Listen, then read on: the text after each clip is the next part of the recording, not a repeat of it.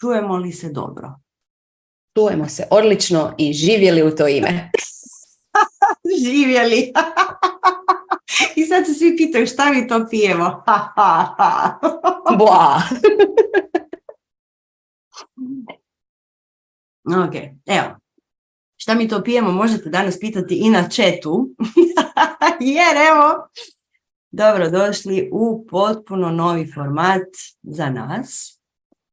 Ovo će biti kao jedan talk show i tako nešto u kojem vas pozivamo da nam postavljate pitanja na četu našeg Zuma.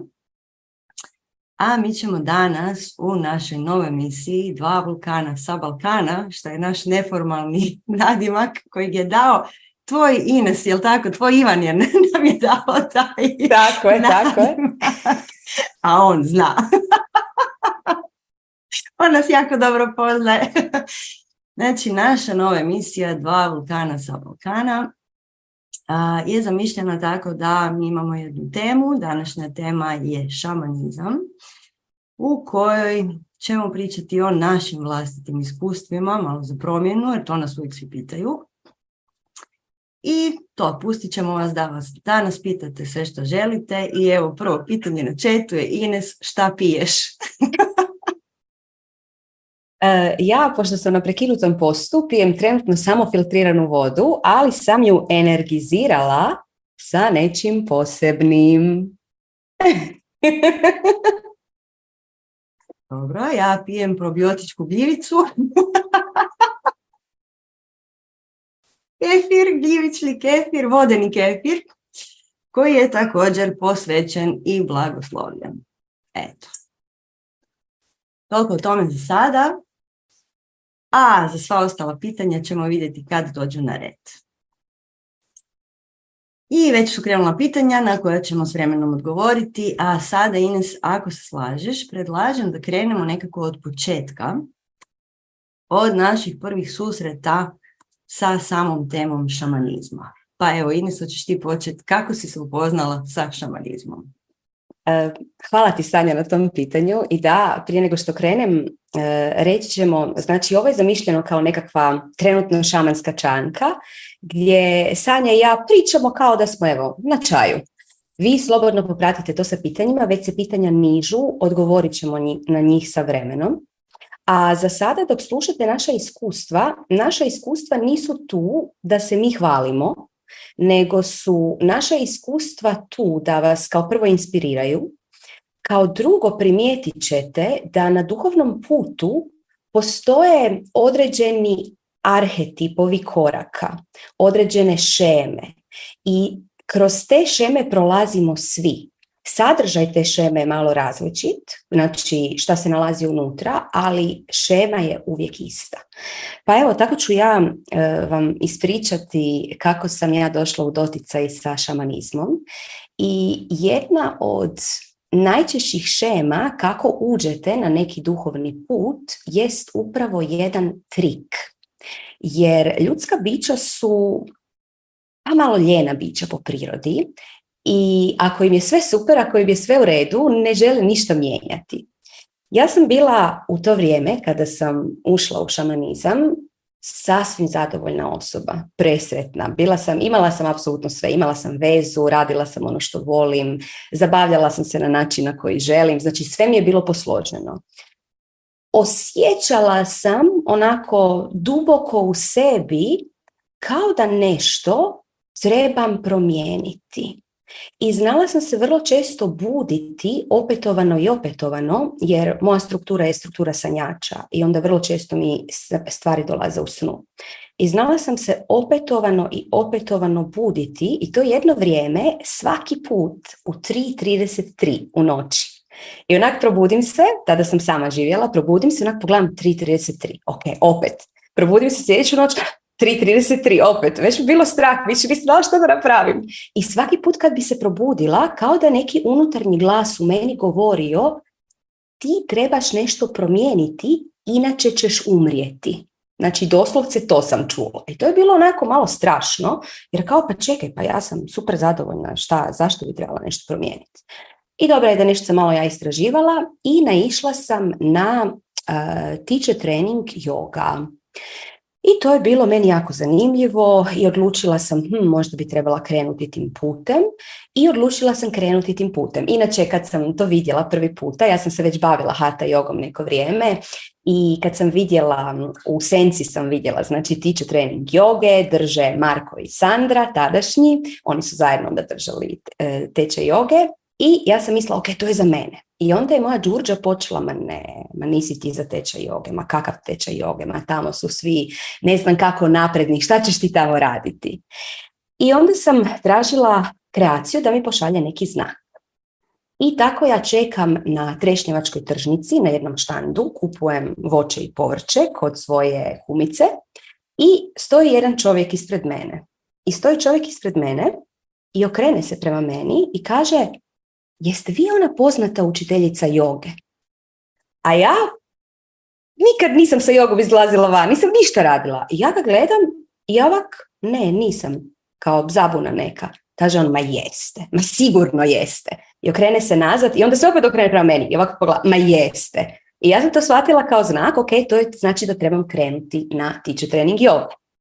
I tako ja dođem na svoj prvi yoga sat i vidim svog tadašnjeg budućeg učitelja Marka i kad sam ga pogledala u oči, desilo se nešto posebno. Te oči njegove kao da su mi došle skroz blizu i pulsirale su i onda su se odmakle. Ja sam samo bila, znači, to je bilo na yoga satu. Ja sam bila, ok, tu ima nešto. I odlučila sam se tako upisati na teacher trening joge i došla sam na put i rekla sam svom učitelju Marku, Marku, ja bi se upisala u školu. I on me pogledao ovako značajno i rekao je, u školu? Hm? I sad moja Đurđa odmah počela, vidiš, prosuđujete, ti nisi dovoljno dobra, ne bi se smjela uopće upisati u tu školu, čovjek ti se smije, ma ne znaš šta mi sve prolazilo kroz glavu. I on mene zapiše. I sljedeći dan ja opet dođem na jogu, tamo je njegova tadašnja žena Sandra i pitam Sandra, me Marko zapisao za tiče trening. Ona pogleda i kaže, pa nije te zapisao, ajde sad ću te ja zapisati. Ja si mislim, kako me nije zapisao, jer sam vidjela da me zapisuje. I dobro, nema veze, dođem ja treći dan na jogu. Kada opet tamo Marko na pultu i kaže meni Marko, o, vidim ti si upisala dvije škole. I meni sad ništa jasno. Znači, apsolutno ništa jasno, ali moja Đurđa kaže, pa nećeš sad valjda priznat da tebi ništa nije jasno. Ti se pravi kao da ti je sve jasno. I to je sad jedan moment gdje više ja iskorištava vašeg džuru i preko džurenih akcija vas dovodi na pravi put. I ja naravno neću priznat da ja nešto ne znam tu i kažem da, dvije škole, pa naravno. I kažem super sastanak za ovu drugu školu je u petak tada i tada. I ja dolazim taj petak, dolazim na sastanak, nemam blage veze na što dolazim. Znači, ne znam. Sjednem tamo, tamo je još šest čudaka i svi pričaju o kastanedi, o spojnoj točci, o sad će o nas po desnoj lupatici lupiti i promijenit će nam, promijenit će nam spojnu točku. I ja sad samo šutim i mislim si, Bože, pa ja tu stvarno ništa ne znam, ja uopće tu ne pripadam, šta je ovo? I krene prezentacija i radi se o tome da sam se ja upisala ni više ni manje nego u školu od sedam godina. I sad opet, neću ja priznat da sam ja pogriješila. Ok, sedam godina, nema veze, odradit ću ja to. I krene, krene priča, zapravo jako puno smo ovdje radili toltečki šamanizam, radili smo na tragu kastanede. Na kraju svašta se tu izdogađalo, ok, to je za neku sada drugu priču, ali poanta je da sam ja potpuno neznajući za ikakav šamanizam, za ikakve tolteke, za ikakvu kastanedu, za ikakvu spojnu točku, bilo šta, ja sam sebe upisala u školu, sasvim slučajno. I kada, su, kada je krenula ta prezentacija i kada je Marko pričao što tu sve ima i kako to izgleda, meni je tu bilo jako, jako zanimljivo. Ja samo što sam čula, moja Đurđa je samo čula, dobit ćeš super moći. U, to je se jako svidjelo. I onda to je potvrdilo da, da, da, ti ćeš ostati ovdje. I kasnije sam slijedila ta predavanja i bila sam potpuni naturščik, znači kako se kaže. Ništa nisam znala. Svi koji su došli tamo su ušli željni, oni su čekali da se upišu u tu školu, to je bilo nešto važno za njih. Ja sam bila, ok, ja sam sad slučajno tu i tako sam, kao jedna, ajmo reći, prazna knjiga, potpuno bez očekivanja, što je bilo nužno, krenula na taj put. I taj put mi je donio najveću promjenu u životu ikad. Eto. Tako da to je priča kako više ja zna iskoristiti našeg džuru. Sanja, kakav bio tvoj prvi put? Čekaj, prvo se smijem. ja se imam po stoti put smijem na ovu priču, ali moja je slična. moja je zapravo jako slična. Kao što Ines rekla, a, navedete put do tu i ti ne znaš gdje si došao. Tako sam ja negdje 2008. otprilike. Isto sam imala takav jedan period u životu, taman sam bila na granici da izađem iz novinarstva, da uđem u nešto novo, s čime ću se baviti, svašta nešto.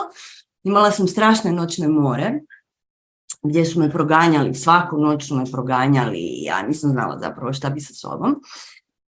I onda jedna potpuno neočekivana najava se dogodila od grupe ljudi koje uopće nisam poznavala a, o šamanskom vikendu u Valdorskoj školi. I sad šamanski vikend, mislim, nemam nikakav opis, nula vodova. I tamo smo od 9 ujutro do, ne znam, na večer, svaki dan, subotu i nedjelju, kao. I sad onako, kao ne znam uopće šta bi s tim, idem ja. I dođem ja tamo u 9 ujutro u Valdovsku školu.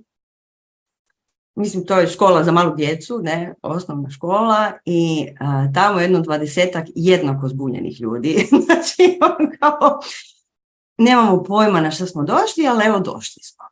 I ušla je Plešuća Vidra, to je jedna kanadžanka koja je predavala taj vikend i ona je šamanka i prvo je ispred nas prostrla svoj oltar. Znači, meni je žao što nemam tu sliku. To je bilo preko pola sobe, sa svim onim lubanjama nekakvih čudnih životinja, perja, posvuda, svega i svačega, kamenja, svega. Ok, i onda je uzela bubanj i rekla je, sad ćemo napraviti najvažniju stvar u našim životima. ok, sad ćemo krenuti na svoje prvo šamansko putovanje i tu ćete napraviti najvažniju stvar za šamana, a to je pronaći ćete životinju moći potpuno nepoznatoj osobi u ovoj prostoriji. Odaberite osobu koju nikad niste vidjeli, ja nikog tamo nisam nikad prije vidjela, i lijepo se spojite i sad ćete vi naći njoj najvažniju stvar u životu. znači, panika. Htjeli ste vidjeti, znači, u toj sobi mogla se rezat nožem panika. Mi smo propaničarili svi, kao misli šta je ovo sad? I ok, i sjela ja ispred nepoznate žene, nas dvije potpuno šta je sad, ok, i krene vidrat, krene bubnjat. I objašnjava nam usput kako ovaj bubanj će sada razrijediti prostor i mi ćemo ući u jednu potpuno novu gustoću. Ok, nećemo ništa pit, pušit, ništa nećemo, ništa. Samo ćemo bumnjati u devetu jutro u Valdorskoj školi. Ok, super. I stvarno u sljedećih 15 minuta mi smo svi pronašli tu famoznu životinju moći jedan drugome. U potpunom šoku smo bili što se to stvarno dogodilo.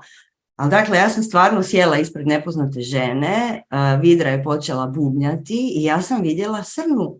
Ja sam vidjela srnu s kojom sam mogla komunicirati. I tada sam dobila svoju životinju moći, dobila sam konja kojem od, od tada nadalje moja životinja moći.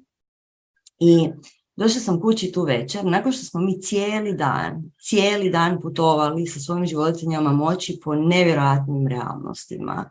I tad sam stvarno, otvorio mi se um za širinu prostora, iako nisam pojma imala koliko će se tek otvoriti taj um, ali tad mi je to bilo šokantno i predivno. I došla sam kući na večer, legla sam u krevet i sjetila sam se joj, opet će mi noćas biti noćna mora i opet će me proganjat, ali čekaj, pa ja imam svoju životinju moći.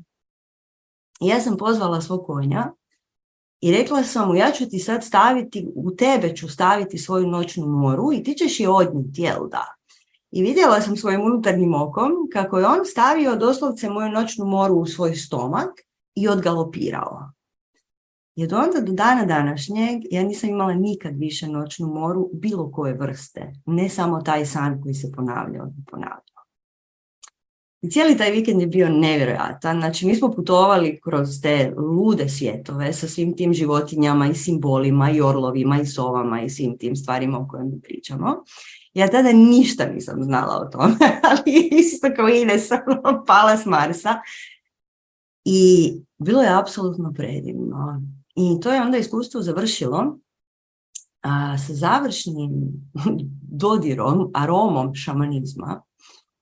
Znači, zadnje pitanje koje smo imali za postaviti je bilo koje god pitanje hoćemo i onda idemo na putovanje po odgovor na to pitanje. Ja kako sam bila između svih svojih karijera, nisam bila sigurna šta bih, ali kao još uvijek sam svašta radila, nije sad bilo da sam ja bez posla i ne znam šta bi, nego kao nazirala sam isto kao Ines da mi ide neka velika promjena. I sjela sam ispred nepoznate cure i rekla sam potpuno suludo pitanje koje uopće mi do tad nikad nije palo na pamet, a to je mogu li ja biti učiteljica ljudima? I tada sam dobila odgovor na to pitanje koji je bio toliko jasan, dan mi je ovako na pladnju, jer je ona došla i rekla Sanja, hoćeš ti meni uh, odgovoriti na moje pitanje. Tako da taj vikend je bio u tom trenutku nešto najmagičnije što se meni u životu dogodilo. I nisam mogla vjerovati uopće, još uvijek doma imam diplomu. Shamanic practitioner level 1.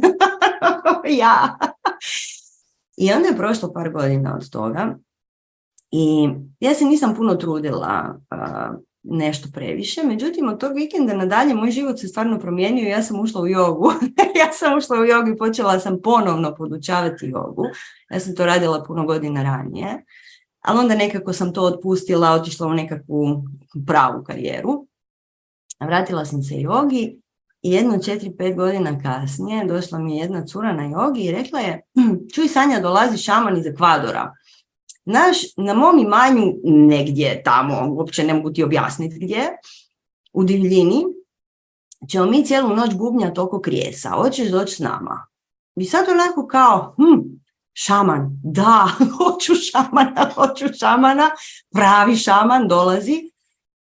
A misliš, što ćemo mi raditi cijelu noć ćemo sjediti oko krijesa? Mislim, kako to misliš cijelu noć ćemo sjediti oko krijesa?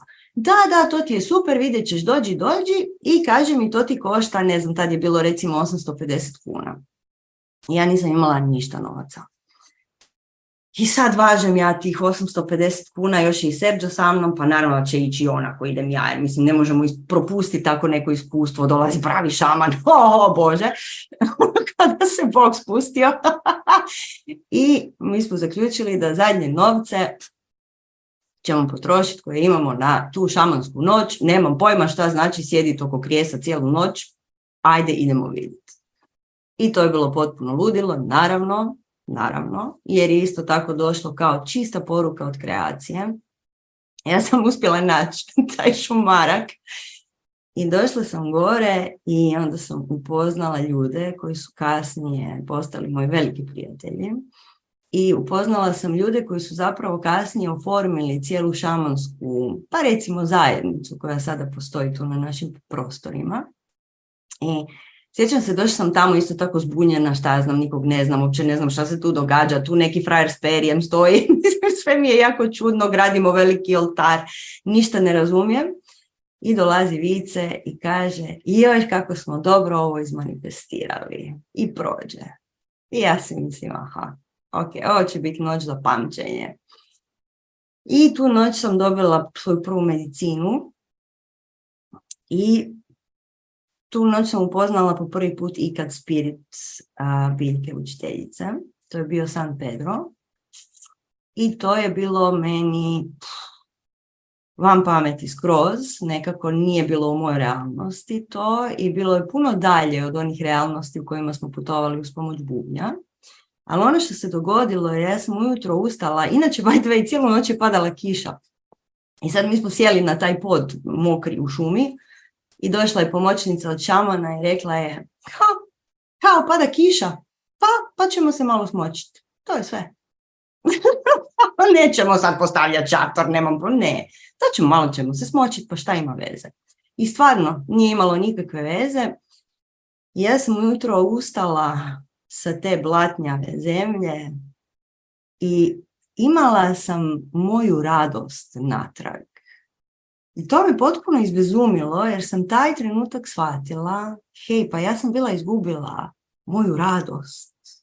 I hej, pa sad se vratila, wow! I eto, od onda imam sa sobom. Tako da evo, to je, to, je, to je neki početak mog šamanskog puta i dakle tu sam upoznala ljude koji su me kasnije vodili kroz nevjerojatne procese i kroz učenja koja su pa bila meni u tom trenutku potpuno nedostupna, ali naravno kreacija kad ti hoćeš i kad tražiš i kad ti treba za tvoj put, ti onda naravno stavi na tvoj put sve ljude koji ti trebaju i sva učenja koje ti trebaju. Eto. Huh, mislim da je to bilo to što se tiče mog prvog iskustva. Vidim da nema puno pitanja na četu, dakle zanimljivo vam je dovoljno da ne pitate dalje.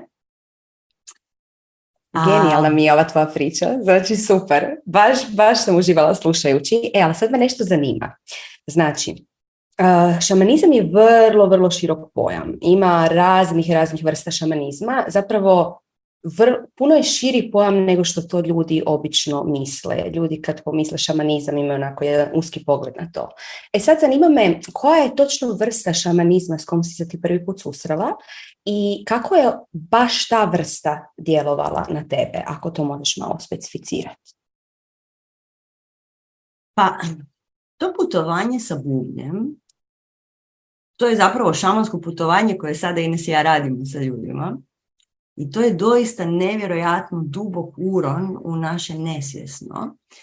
I tada mi se činilo da vidim različite vrste realnosti. Odnosno, tada mi se proširili, proširili su mi se vidici i shvatila sam da je ova naša realnost puno, puno, puno šira.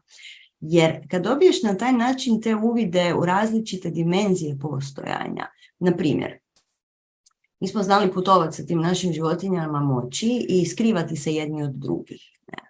I onda bi naša vidra rekla, hm, sad će se jedan sakrit, a drugi će ga tražiti i imate, možete se sakriti na zemlju, u vodu, na nebo i ja mislim u svemir, nisam sad se više ne sjećam, i vi vidite di ćete. I ja se sjećam da sam ja otišla, popela sam se na oblak i gledala sam sa svojeg konja, iz očiju svojeg konja dolje sa oblaka, a Vrana, koja je bila ta druga osoba, me tražila ispod. Mislim, kad to vidiš i onda si prepričaš te stvari, znači nakon 15 minuta izlaska iz tog transa zapravo, popričaš sa tom osobom i ona kaže, ja sam letila iznad vode i tražila sam te, di si bila? e, shvatiš da su da je ova naša gustoća zapravo jako, jako suženo vidno polje koje mi imamo. Ne? I s druge strane, spiriti biljaka učiteljica ti otvore velike portale u tvojoj svijesti. I sad, koja je to vrsta šamanizma? Znači, šamanska putovanja su jedan klasični element u šamanizmu, koliko ga barem ja razumijem a to su znači, putovanja u naše nesvjesno i u naše nadsvjesno. I kroz ta putovanja mi možemo naći neke svoje boljke, možemo naći ugovore s predsima, možemo naći e, neke stvari koje su nama skrivene u ovim našim očima kojima gledamo ovu stoću. I možemo se doista dubinski iscijeliti na taj način. S druge strane, kad upoznate spirit biljke učiteljice, mm, ta vrsta komunikacije je prilično drugačija nego sa svojim nesvjesnim. Ne. Ona i priča sa tvojim nesvjesnim, međutim, biljka učiteljica i spirit koji je, koji stoji iza toga, inteligencija stoji iza toga, probude neke uspavane dijelove tebe, koji odjednom počnu s tobom komunicirati, koji odjednom u tebi postanu živi. I taj rad jedan i drugi rad mogu biti jednako duboki zapravo. Razlika je u ritualu, ali nije u uvidima, zato što jednako duboke uvide možeš dobiti u bilo, bilo kojoj vrsti šamanskog obreda, bilo kojoj vrsti šamanske ceremonije. Zato što šamanska ceremonija kao takva je jedan zahvat u tvoju vlastitu svjesnost.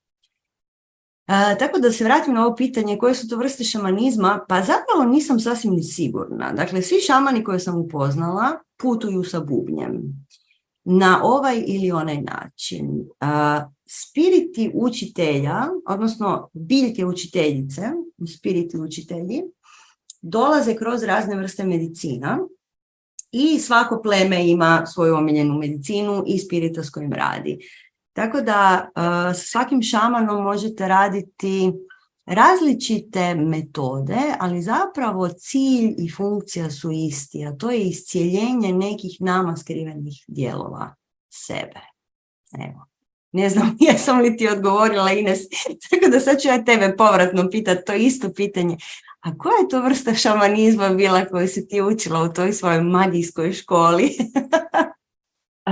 Pa da, evo, prvo nego, prije nego što na to odgovorim, htjela bih samo reći da Sanja, ja, ti se, Sanja, ti i ja se divno slažemo, kao što znaš, i nadopunjujemo i to je upravo zato jer smo različiti energetski tipovi koji prihvaćaju tuđe darove umjesto da ih osuđuju i to je ono što se treba desiti u bilo, kojoj, u bilo kojem odnosu.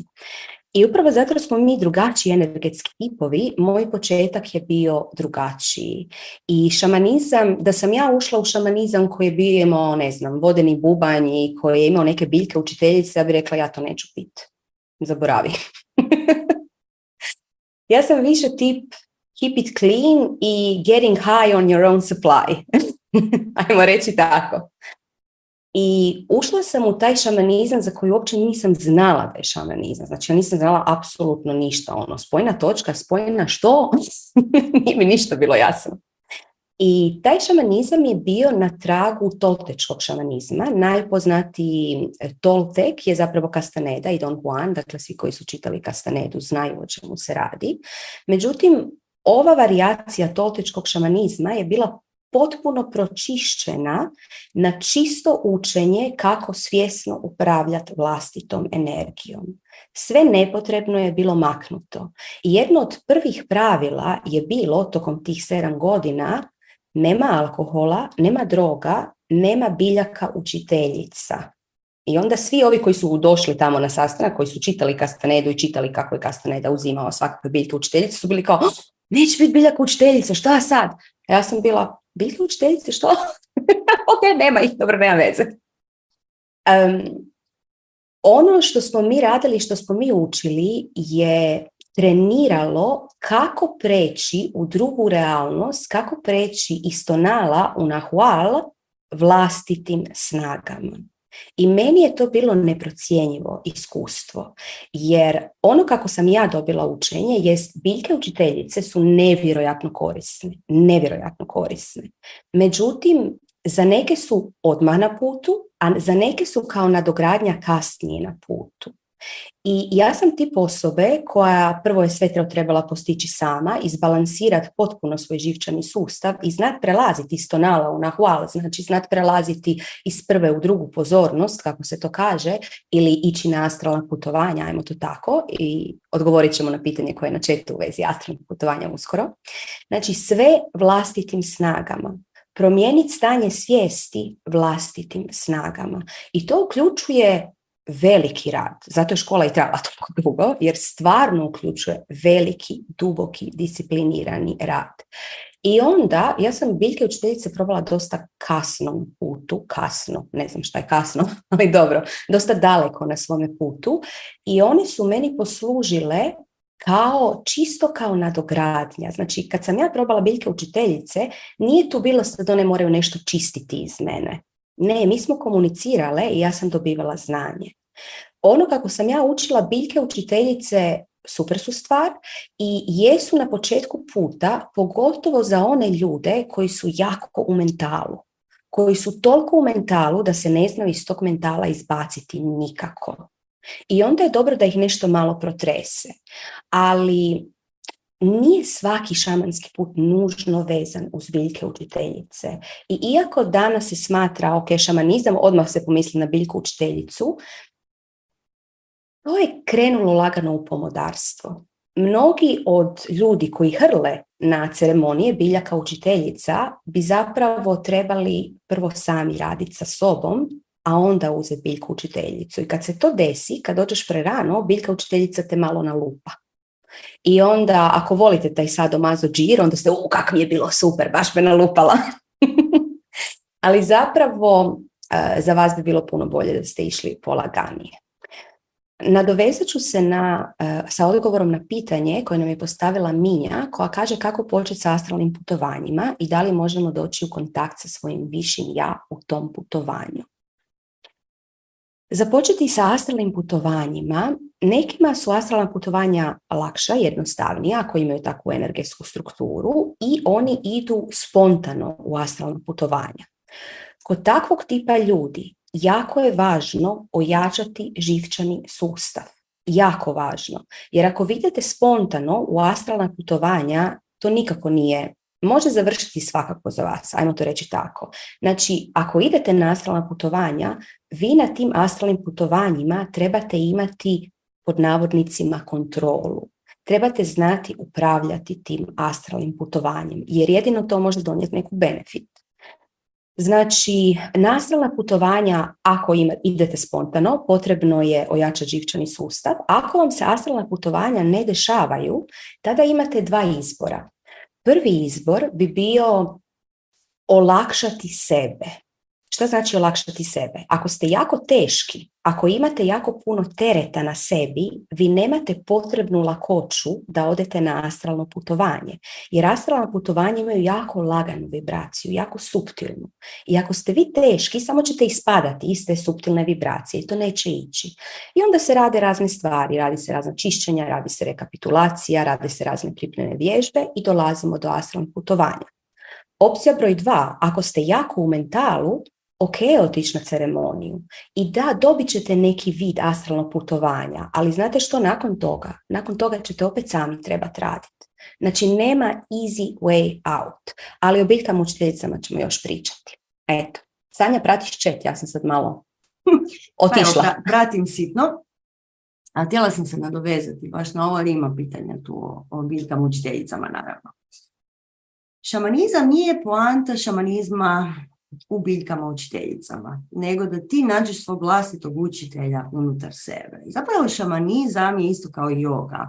Ti konstantno tražiš onu inteligenciju unutar tebe koja će se probuditi i koja će te, nazovimo tako, savjetovati kako treba.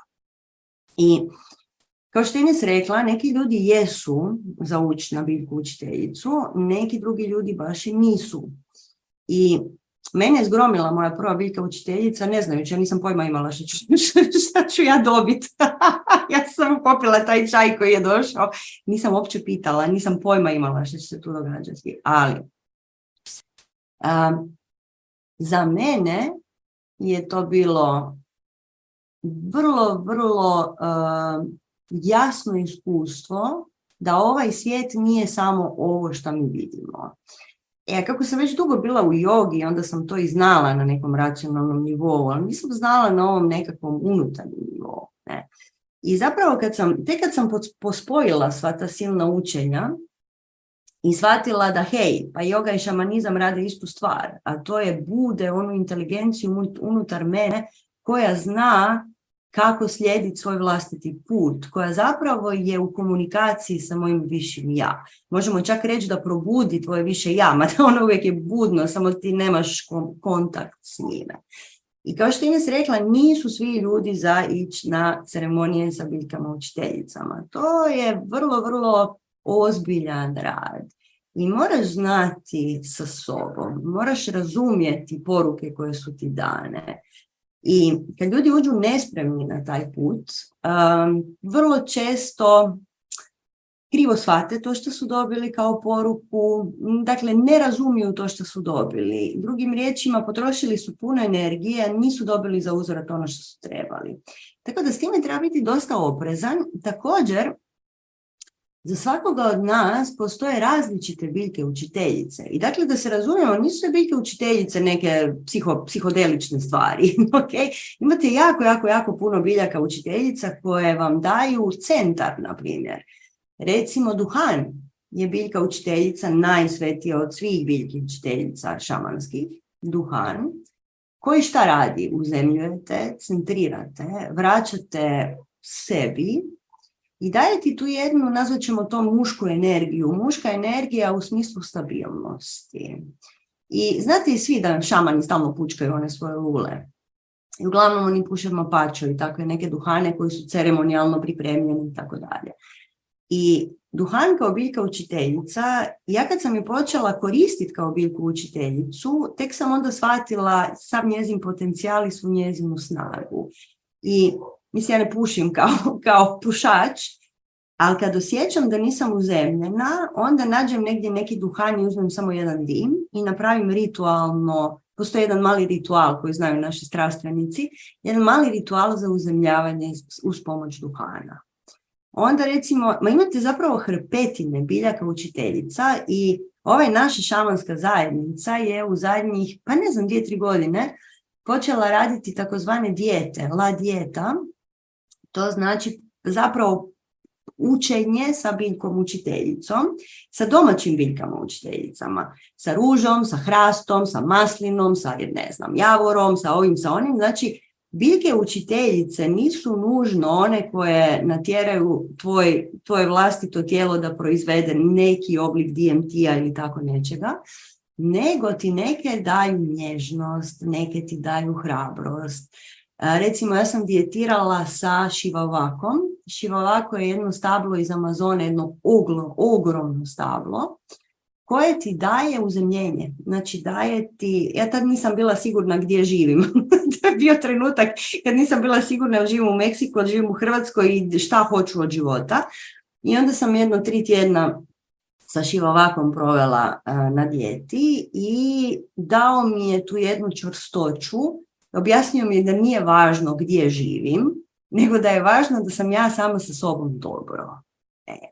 Tako da biljki učiteljica ima puno, spirita učiteljica ima puno i nemojte misliti da su to samo ayahuasca i ne znam, neke razne stvari. Gotovo ima stvarno, ima stvarno, priroda ima načine kako da nam se približi i objasni nam neke stvari koje nam nisu jasne. Tako da to je samo to što sam htjela još reći o biljkama učiteljicama vezano za čet. I evo, pita Sanja, da li, da li mi je medicina pomogla da postanem ovo što sam danas? Apsolutno, još uvijek mi pomaže. Zato što ja imam neke biljke s kojima sam se spojila i koje koristim pa skoro pa svaki dan. Koje su mi baš dane da ih istražim i dane su im da, da ih smijem davati drugim ljudima i dane su mi baš meni kao meni za strahovito veliku pomoć. Tako da medicina kao takva je zapravo sva priroda koja postoji. Okay? I neke životinje, ne samo biljke, nam daju spirite učite. Eto, sad ja nisam pazila chat, Ines, ili ima što još zanimljivo? pa imaju komentari, e, tako da nema baš više pitanja koliko sam vidjela. Ja bi se samo nadodala na ovu širinu biljaka učiteljica. Svaka biljka ima spirit. Neki su opasni, pazite. Recimo datura inoksija ima spirit koji je, mm, ajmo ovako, biljke nemaju moral, ajmo to tako, ne znam kako se to kaže, tradiciju. Biljka je biljka. I datura inoksija je dosta opasna jer ona vas totalno uzme i daje vam nevjerojatnu moć, daje vam nevjerojatnu snagu, ali crpi vašu energiju, siše vas. Znači ima i biljaka koje su opasne. Ali isto tako ima i biljaka za koje uopće nismo svjesni da su biljke moći. Puno domaćih biljaka, ruža, kadulja, kamilica, ali isto tako sve što, s čim kuhate svaki dan. Režete mrkvicu, a i ona ima svoj spirit. Kuhate grah, o, i on ima svoj spirit. I onda bilo bi dobro da na biljke učiteljice ne gledamo samo ravno, i vidimo samo one koje produciraju DMT u našem tijelu jer to je super, nego da osjetimo da zapravo svaka biljka ima svoj spirit. I da li, pitate se da li zloupotrebljavam ovu biljku ili ju koristim na pravi način. to se tiče i hrane, isto tako. Da li ja zloupotrebljavam ovu mrkvu ili ju koristim na pravi način? Da li ja zloupotrebljavam ovu kavu ili ju koristim na pravi način? Da li ja zloupotrebljavam ovaj duhan ili ga koristim na pravi način? Jer svaka biljka ima spirit i svaki spirit se treba poštivati ako želimo od njega dobiti. Sanja. Pa evo gledam pitanje na četu, kaže da li je marihuana biljka učiteljica? I ovo se sjajno nastavlja na ovo što, sada, što si ti sada fina spričala. Dakle, marihuana, ako je uzimate u ceremonijalnom okruženju, a to znači, pripremili ste se na to, išli ste na dijetu tjedan, dva, tri prije toga, i onda ste napravili ceremoniju koja ima smisao i svrhu, uranjanja u svoje nesvjesno, i uzeli ste marihuanu. Ja nisam nikad tako uzela, tako da ne, ne znam koji, koji je efekt, ali onako je za svakoga različit, pa nije bitno. Onda ona može biti biljka učiteljica. Međutim, ona je jedna biljka koja je jako, jako zloupotrebljavana u ovoj našoj, pogotovo zapadnjačkoj civilizaciji, a iskreno i istočnjačkoj, zato što marihuanu koriste razni uh, indici, kao što znate, i onda vidite te ljude koji su se posvetili svom duhovnom putu i oni nose narančasto i žive u špilji i pljugaju ne, ne, nekakvu bombu ovakvu i onda to puše po cijeli dan. Da li oni od toga imaju koristi, nisam sasvim sigurna. Neki moji prijatelji koji su učili od tih baba, baba nisu babe kao stare žene, nego baba kao sveti čovjek u Indiji, ljudi koji su učili od njih kažu da imaju oni znanja i da imaju konekciju sa svojim višim ja, a meni je to izgledalo onako malo zloupotrebljavajuće, ali nikad, nikad ne znate izvana dok gledate šta se doista događa. Tako da, evo, to je, to je odgovor što se mene tiče je li marihuana biljka učiteljica, može biti, ali ne tako što dođeš posla doma za motoš joint i onda gledaš film na Netflixu i super ti je zabavno, tada to nije biljka učiteljica. Eto. Ines. Pa evo čitam jedan komentar, uh, kaže nam Nataša, znači kad te radi ovisnom biljka, uh, to nije to. Ako uzmeš neku biljku i poslije nje se osjećaš dobro, uh, se ne osjećaš dobro bez nje, znači da nije medicina. Dok kada te zgazi, ali nakon nje si svjesniji. Samo bi nadodala na to da sam jednom upoznala čovjeka koji je psihički ovistan o aji i on bez aje nije znao živjeti. Tako da svaka biljka se može zlouporabiti i tu treba biti jako, jako oprezan. Eto. E, imali smo jedno pitanje koje nije bilo vezano za biljke učiteljice, ali evo, zašto ga ne bi ubacili? Sanja, ako se slažeš. Naravno. Pita Silvija, kada fizičko tijelo umre, što vi smatrate da je najbolje da se napravi? Da li da se spali i što sa pepelom tijela koji ostaje? Pa kada fizičko tijelo umre, pitanje je prvo da li se napravio ritual smrti ili se nije napravio ritual smrti. Definitivno savjetujemo da se napravi ritual smrti. Kada se napravi ritual smrti, znači da je duša otputovala tamo gdje je trebala otputovati, pusti se tijelo još 24 sata i onda se s tim može raditi što god želi. Svejedno je. Eto. Sanja, želiš ti nešto nadodati na ovo? Pa sve si rekla na ovom. Evo ja bih htjela na četu odgovoriti na pitanje kako se nađe životinja moći. Životinju moći ćemo tražiti 17.9. Imamo online radionicu za sve vas koji niste bili na Magmi, pa niste našli još svoju životinju moći. 17.9. možete ući s nama u ritualno šamansko putovanje i naći svoju životinju moći. Tako da evo, iskoristila sam kratki PP za ovo. E, ja bi se nadovezala jer ima još jedno pitanje u vezi životinje moći. Pita nas Vesna i kaže da je u jednom ritualu na strasti došla je životinja moći pa divna, divna životinja moći. Da li je to to ili mi neki novi ritual može dovesti drugu životinju moći? Ajmo objasniti, životinja moći nije nužno da imate jednu. Vrlo često postoji glavna životinja moći, ali postoje i životinje moći ovisno o tome u kojem ste periodu života. Možda će vam u nekom periodu života biti potrebna hrabrost i onda će vam doći lav ili će vam doći medvjed. Određene situacije naravno nose određene zapakirane darove koji su uvijek zapakirani u kakice kako bi izazov bio veći i dolazi određena životinja moći kao pomoć.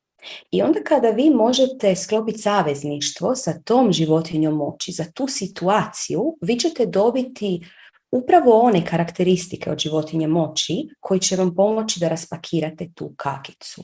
Znači, traženje životinje moći nije nešto što se radi jednom. Vi možete životinju moći tražiti kad god to osjetite. Možete čak ako znate svoju glavnu životinju moći, pitati vašu glavnu životinju moći da vam dovede neku životinju moći koja je potrebna za ovu situaciju. Dakle, odgovor, draga Vesna, je da može se više puta tražiti, što više dobro je više puta tražiti životinju moći. Eto. I mi ćemo inače na ovoj radionici ne samo tražiti životinju moći, sad kao a dobili smo životinju moći i to je to, idemo doma, ne, nego ćemo ulaziti u savezništvo sa tom životinjom moći. To znači dobit ćete točno od nje, od te životinje moći, koji su njezini darovi, na koji način ih živjeti i dobit ćete priliku da usvojite te darove. To je vrlo važna stvar, jer samo znati koja je vaša životinja moći je puno, puno slabije nego ući u svjesno savezništvo sa njom. To je potpuni proces koji želimo. Eto. Sanja. Pa evo, vratit ću se samo na trenutak na ritual smrti, jer nas pitaju ljudi gdje se nauči ritual smrti. Za ritual smrti mi ga podučavamo na drugoj godini strasti i mi radimo baš šamanski ritual smrti. Nije sasvim, pa mislim, nije jako kompliciran, ali nije ni sasvim jednostavan. Za to je potrebna jedna određena doza slobodne energije. I potrebno je, ha, potrebna je praksa dok se dođe do tu. Ne jako puno, ali treba jedan čisti um da bi se ušao u taj proces. E, da li je dovoljno znanje iz knjige Tibetanske knjige mrtvih? Hm, gledajte, vi znate kako mi kažemo svaki odgovor na pitanje da li je nešto iz neke knjige dovoljno, odgovor je ne. Zato što samo praksa i samo iskustvo te može dovesti do toga da ti stvarno znaš šta radiš. Tako da rituale smrti da, rade šamani, rade naše asistentice i rade naši strastvenici. I bilo je još jedno pitanje da li se može raditi ritual smrti 10-15 godina nakon što je osoba umrla, naravno. Dakle, neki, neke duše ostanu jako dugo tu. Kad kažemo jako dugo, mi uvijek percipiramo da je vrijeme nešto linearno.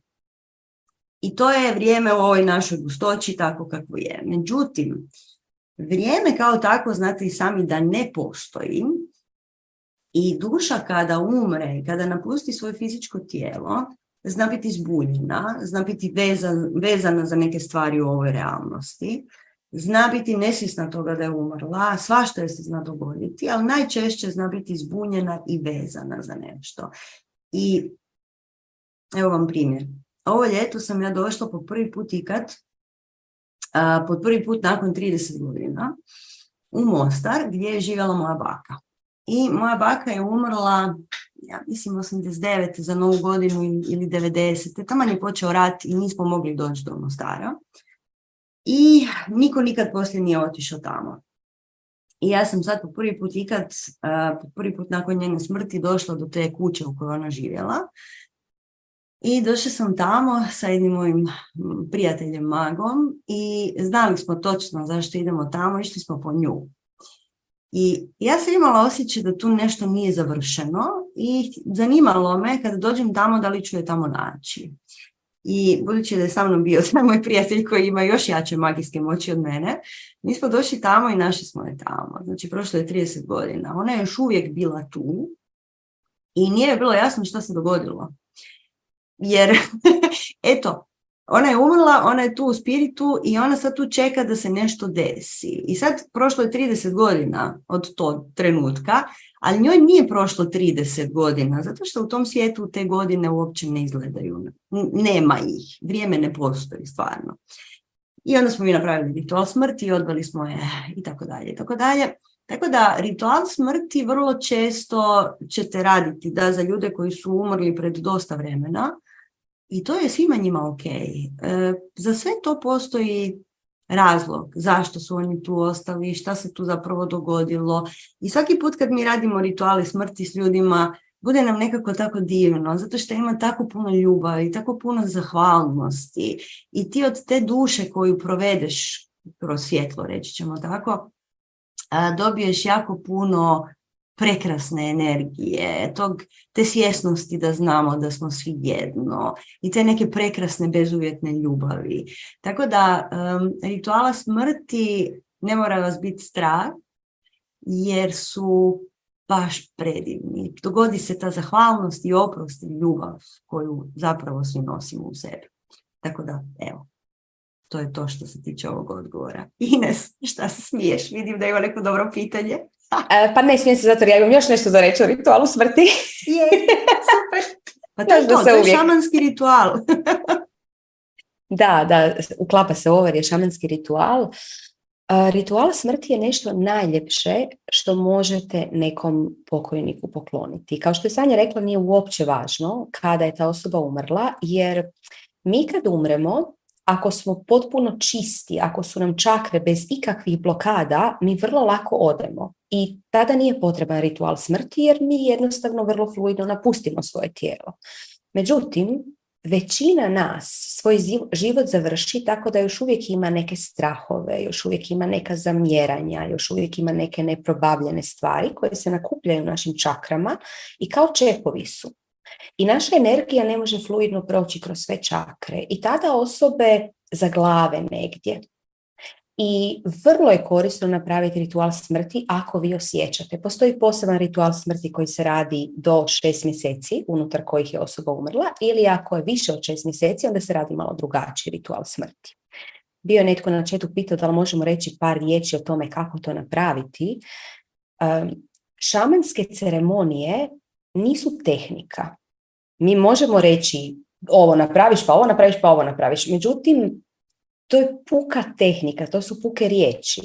Bilo kakva šamanska ceremonija važna je namjera. Da bi vi znali poslati namjeru, pogotovo za nešto tako moćno kao što je ritual smrti, vi se trebate znati povezati sa kozmičkom namjerom.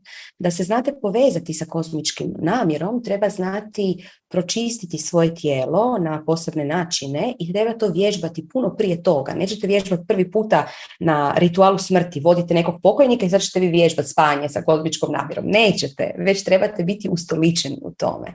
Zato mi to podučavamo tek na drugoj godini srasti kada su ljudi spremni za to. Eto. E, bilo je još par pitanja u vezi životinje moći, pa bi se samo na to osvrnula. Evo, kaže nam Alex da je kroz naše radionice tokom boginja i nekih drugih imala susrete sa različitim životinjama. Kako da znam koja je glavna? Pričaj sa njima.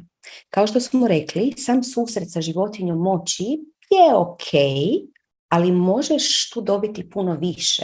Životinja moći želi pružiti puno više, ali životinje moći su spiriti kreacije.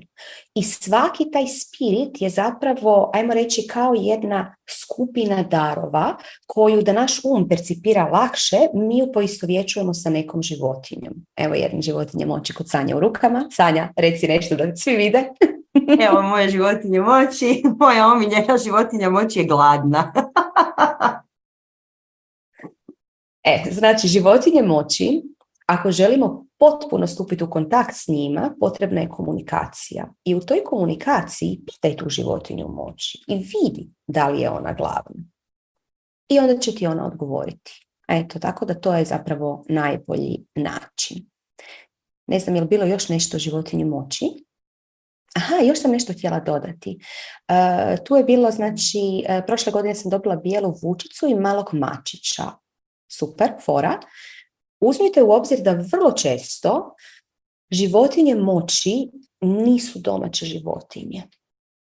Mačka je na pola, mačka je poludivlja, pa to još prolazi, ali ako je vaša životinja moći pas, pogledajte malo bolje, možda je kojot, možda je divlji pas, možda je, nešto je divlje, jer spiriti životinja moći su uvijek u, uvijek u tijelu potpuno divlje, nesputane, ne udomačene životinje. Eto, Sanja. Evo još Barbara ima pitanje, kaže što je uopće životinja moći, tko nam je dodjeljuje, zašto i u kakvoj korelaciji s nama koji smo spirit u svojoj suštini. U kojoj realnosti se nalazi životinja moći? Đurđa je jaka. Ovako, dakle, životinje moći su naši spiritualni pomagači. Pa ja bih rekla da je to jedan dio nas, zapravo. Jedan dio naše velike, naše veće svjesnosti. Nitko nam je ne dodjeljuje, ona je s nama prirodno. I vi kad shvatite da imate spiritualne saveznike, mm, ima ih više, nije samo životinja moći jedna od njih. Životinja moći je jako popularna, e, zato što je vrlo jednostavno s njom komunicirati, vrlo, vrlo direktno ti kaže ono što ti treba i ona je doslovce tvoj spiritualni savjetnik. Znači, možeš je pitat bilo šta. Možeš je dati svoju noćnu moru da ti odnese. Možeš zatražiti od nje bilo koji savjet. I uh, životinju moći to nitko ti je ne dodjeljuje. Ti je prirodno imaš, stalno je imaš. Ne samo da imaš svoju vlastitu životinju moći, nego imaš i arhetipske životinje moći koji su konstantno tu sa nama svima. E. I mi kad kažemo životinja, to svi misle da je životinja, to zapravo nije životinja. To je jedan dijelić svjesnosti koji se tebi pokaže u obliku životinje, zato što ti u svojoj glavi već imaš neke ideje e, o karakteristikama. Na primjer, moja životinja moći je konj. Šta je za tebe konj? I za mene je konj osjećaj slobode, za mene, za mene je konj osjećaj velike snage, potpune samostalnosti i to mog traženja, vječnog traženja svog vlastitog puta. Znači, samostalnog puta, nikad kroz grupe ljudi, nego uvijek solo i tako dalje. Znači, kad sam ja shvatila da je moja životinja konj, ja sam uzela te ideje svoje vlastite, svog uma, o tome šta konj zapravo znači i shvatila sam zašto je ta životinja sada se meni ukazala na taj način. Odnosno, zašto je taj dio moje vlastite svjesnosti se manifestirao u mojem unutarnjem oku kao konj. Okay? Znači, nije to životinja, to je doslovce dio tvog, tvog spirita koji ti na bilo koji način pomaže. Evo, ne znam da li sam ti odgovorila, ali više ćemo o tome pričati na radionici, tako da sad možda da krenemo dalje, Ines. Slažem se.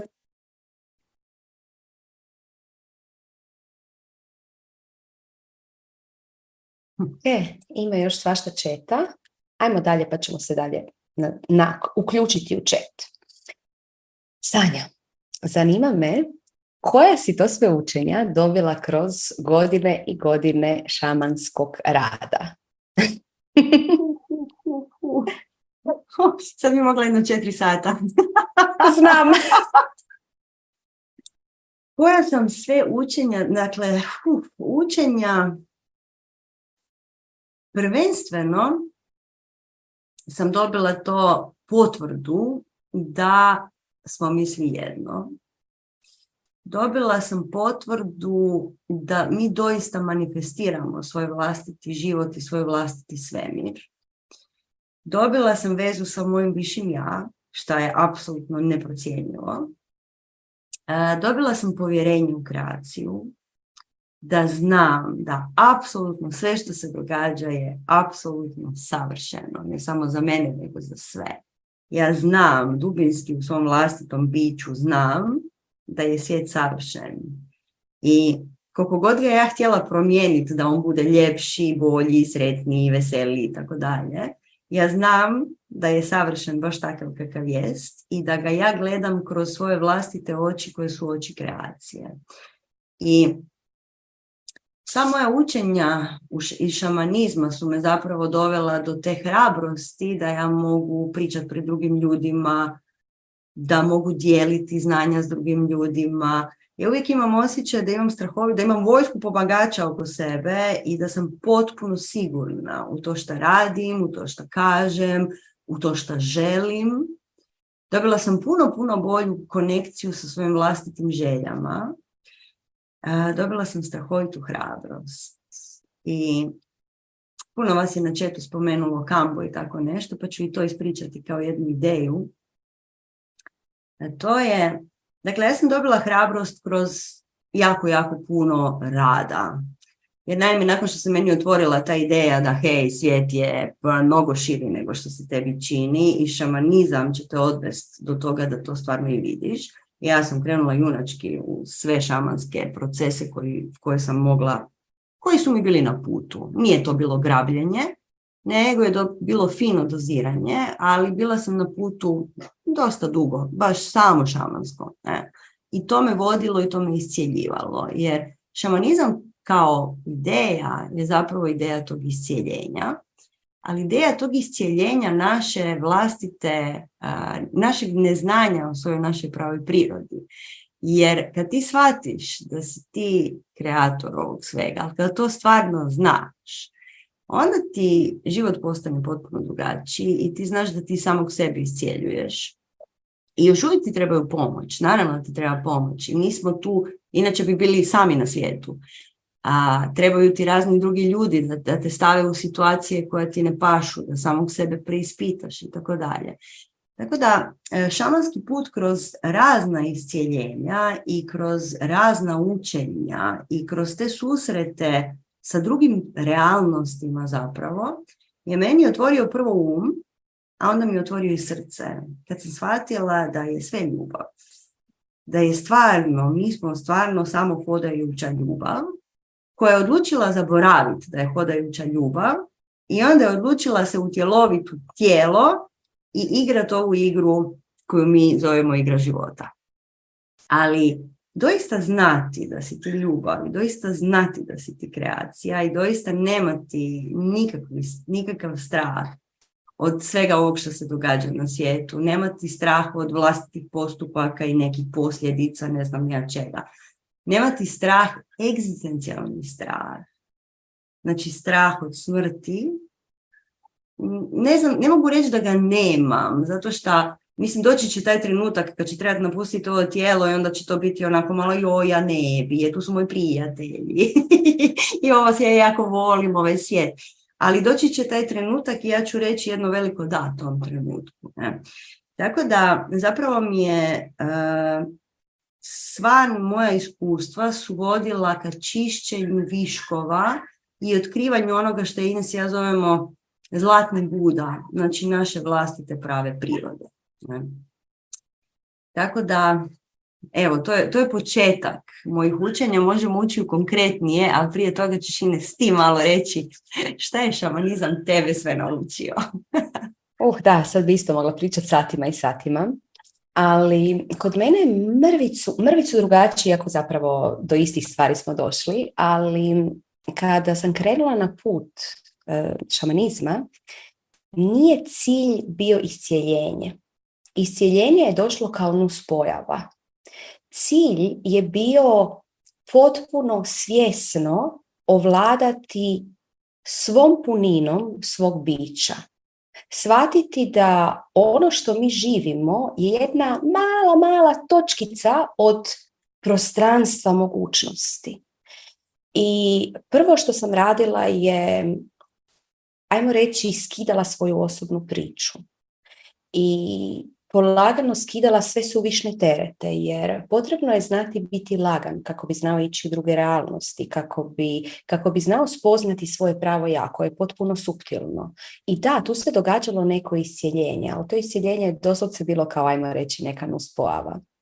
I dobila sam jednu nevjerojatnu snagu, dobila sam isto tako jednu veliku hrabrost, jer kada imate taj osjećaj sigurnosti u sebi, to je povjerenje u kreaciju, gdje god da jeste, da je to najbolja moguća stvar za vas. Što god se događa, da je to najbolja moguća stvar za nas. I Sanje i ja smo svašta proživjela tokom ovih godina u privatnom životu dok smo, dok smo prolazili ovaj put i bilo je stvari u istinu koje te mogu protresti iz korijena privatnih.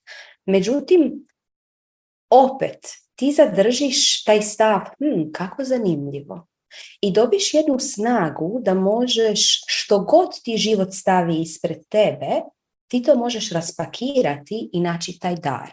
Znači, neće život nešto staviti ispred tebe, ti žeš fuj, ovo je grozno i odmaknuti se od toga. Nego ćeš uzeti, pomirišat i reći, mmm, ova kakica predivno miriši, ajde idem vidjeti zašto sam ju dobio. I na taj način nikad, nitko vam ne može ništa na žao napraviti. Može vas gađati život sa najgorim govnima, vi ćete to znati raspakirati. I ono što je jako zanimljivo, da razne, razne mane koje sam imala su se raspakirale. Jer svaka mana je zapakirana vrlina. Svaka. I recimo jedna od mojih skrivenih vrlina, tada je bila mana, su bile ono što mi podučavamo danas kao oči ljepote. I ja sam uvijek bila nekako vesela, optimistična i sve super. Međutim, taj moj stav je otišao u sve super, ja ne želim vidjeti ništa ružno. I samo bi sve ružno stavljala pod tepih. Znači da ja to ne vidim, da ja to ne vidim. Te oči ljepote su filtrirane kroz žuru. Polagano, kroz rad koji sam radila sa, na toltečkom putu, mi je dao snagu da vidim što su prave oči ljepote. Prave oči ljepote su kad u bilo koji kakici ti možeš vidjeti ono lijepo, onaj dar. I kad ga možeš uočiti, kad ga možeš vidjeti, tada ga možeš raspakirati. Dakle, ja sam najsretnija osoba na svijetu što sam zapravo na jedan potpuno ludi način upala u takvu promjenu u svome životu. Evo, to je ukratko. Sanja. hvala ti. Ja bih slušala ovo tvoje još dugo. Ali evo imamo, imamo par, imamo jedan zabilješku zanimljivu na četu koja kaže da li zapravo sve duhovne prakse, da li su valjda sve duhovne prakse iste u smislu cilja i namjere, samo se razlikuju u načinu se, na kako se do njega dolazi. Šamanizam, yoga, magija. Da, na tome mi stalno pričamo. Dakle, Ines i ja se bavimo svima, svim tim stvarima. I uvijek je sve isto. Znači, drevno znanje je isto. Korijen svog znanja je uvijek isti. A to je kako se vratiti u svoju pravu prirodu, kako prepoznati svoje vlastito postojanje. Evo neki dan sam baš bila kod jedne naše strastvenice i ona mi je rekla Sanja, ja napokon živim. Znači, to je taj osjećaj, to ne možemo to mi riječima vama objasniti što to znači, ali to je taj osjećaj kad odjednom, hej, ovo je život, wow, ono, napokon sam tu, napokon sam izašla iz glave, iz tijela, iz briga, iz problema, iz, iz ovoga, iz onoga i sad sam napokon tu. I ovo je život, wow. Tako da, te male stvari, to su mala prosvjetljenja, to su mini samadiji, koji ti zapravo vode do tog pravog osjećaja tebe. I za svaki od ovih putova treba vremena. Mi srećom živimo u ovom trenutku u povijesti na svijetu, na planeti Zemlji, kad su se stvari jako ubrzale i kad su se učenja spojila. I znate da smo vam pričale kako su prošle godine se dogodio taj veliki spoj kondora, sove i orla, znači sve tradicije Južne i Srednje Amerike i Sjeverne valjda, da, i Europe, znači sav šamanizam se ujedinio i zapravo sva znanja se ujedinjuju i mi živimo u tom trenutku kad je informacija potpuno dostupna i kad mi možemo učiti jogu sjedeći od doma, učiti joga sutre bez da ideš u Indiju i shvatiti neke stvari uh, uz pomoć informacija. Ne? Tako da u ovom trenutku stvari su se jako ubrzale. Međutim, i dalje treba dosta vremena, ništa od nije trenutno. Ljudi znaju doći pitati, joj, znaš Sanja, ja bi sad išla na kambo, ja sam čula da je to no fear medicine, ja sam sigurno, više neću imati nijedan strah. to se samo neće desiti ljudi, ok? Znači, ne postoji trenutačno rješenje. Postoji sustavan rad i pristup samom sebi i životu koji kaže ja želim osjećat ovaj život, ja želim shvatiti ovo o čemu svi pričaju, a to je šta znači ta ljubav, šta znači to jedno, šta je ta svjesnost, ko sam ja? I onda se naravno dovedemo do tog pitanja tko sam ja, koje vodi na spiritualni put, neminovno. Ali to samo traje. Znači recimo sad ovaj kampo koji sam spomenula, pitalo me danas par ljudi, pa to, to ću vam sad ispričati što to je dakle, to je medicina koja te ostavlja bez straha. No fear medicine. Uklanjati neke strahove. To je točno. Neće ti ukloniti sve strahove. Zato što svi strahovi su zapravo, svi znate koji ste jogi ovdje, svi strahovi su proizašli iz straha od smrti, koji je elementaran i kojeg imaju svi. I a, kambo kao takav je također i nešto što mi zovemo no fun medicine, jer mnogi od vas koji su pitali ovdje na četu, joj, ono, jel se možemo mi nekako psihodelično nadrogirati sa biljkama učiteljicama? Odgovor je ne. Znači, to je potpuno jedna druga stvar.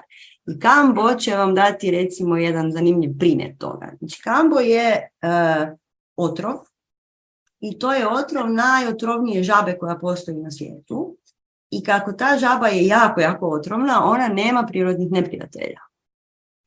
I taj njezin otrov sadrži tu informaciju koju onda ta medicina ubaci u naše polje, da mi nemamo pravog neprijatelja. Jer jedini pravi neprijatelj nama smo mi sami. okay? Znači mi nemamo pravih neprijatelja. To je informacija koja uđe u tvoje polje. E sad, ako se ti bojiš da ćeš umreti od gladi ili se ti bojiš, ne znam, autoriteta ili se ti bojiš uspjeha ili se bojiš neuspjeha ili se bojiš čega god već da se bojiš, možda će ti nakon par tih e, susreta sa tom vrstom informacije u tom polju u tebi se početi događati jedan proces koji će te dovesti do toga da više nemaš taj strah. Recimo, ja sam nakon svog prvog kamba prošlo je šest mjeseci i radila sam na tome. Znači, moj prvi kampus se dogodio tako što sam otišla u Indiju, jako sam se razbolila, jako, jako. Bila sam žuta potpuno, jetra mi je otišla i onda sam se vratila u Zagreb i gle čuda, znači, mislim, medicina spirit te nađe uvijek kad te treba naći događa se ceremonija kampa u Zagrebu. I ja rekao, super, idem tamo jer ne znam kako ću ozdraviti od ovoga uopće. Mislim, ako dođem zapadnjačkom doktoru, on će me nakljukat sa ne znam kojim tabletama, uopće nije mi jasno. Idem ja tamo. I došla sam tamo i to je bila moja prva ceremonija kamba. To je nešto užasno. Znači, to je jako nezabavno, ok? To je jako, jako nezabavno zato što ti uzmeš 3 litre vode, popiješ ih unutar pet minuta, najviše deset, ali ako je deset onda te ovi te tamo te tjeraju brže, brže, brže pi. I od te vode ti bude jako, jako, jako slabo. I onda dobiješ točkicu tog otrova na kožu i kreneš povraćati zapravo tu vodu. Od te vode ti je muka. Ne? I taj otrov, uh, on, ti je vrlo, on ti je na površini kože, on ti ne može previše. Ne? Taj otrov sa, skupa sa tom vodom napravi to da se tvoji organi počnu, kao da ih ižmikaš, tako otprilike je osjećaj, vrlo neugodan osjećaj.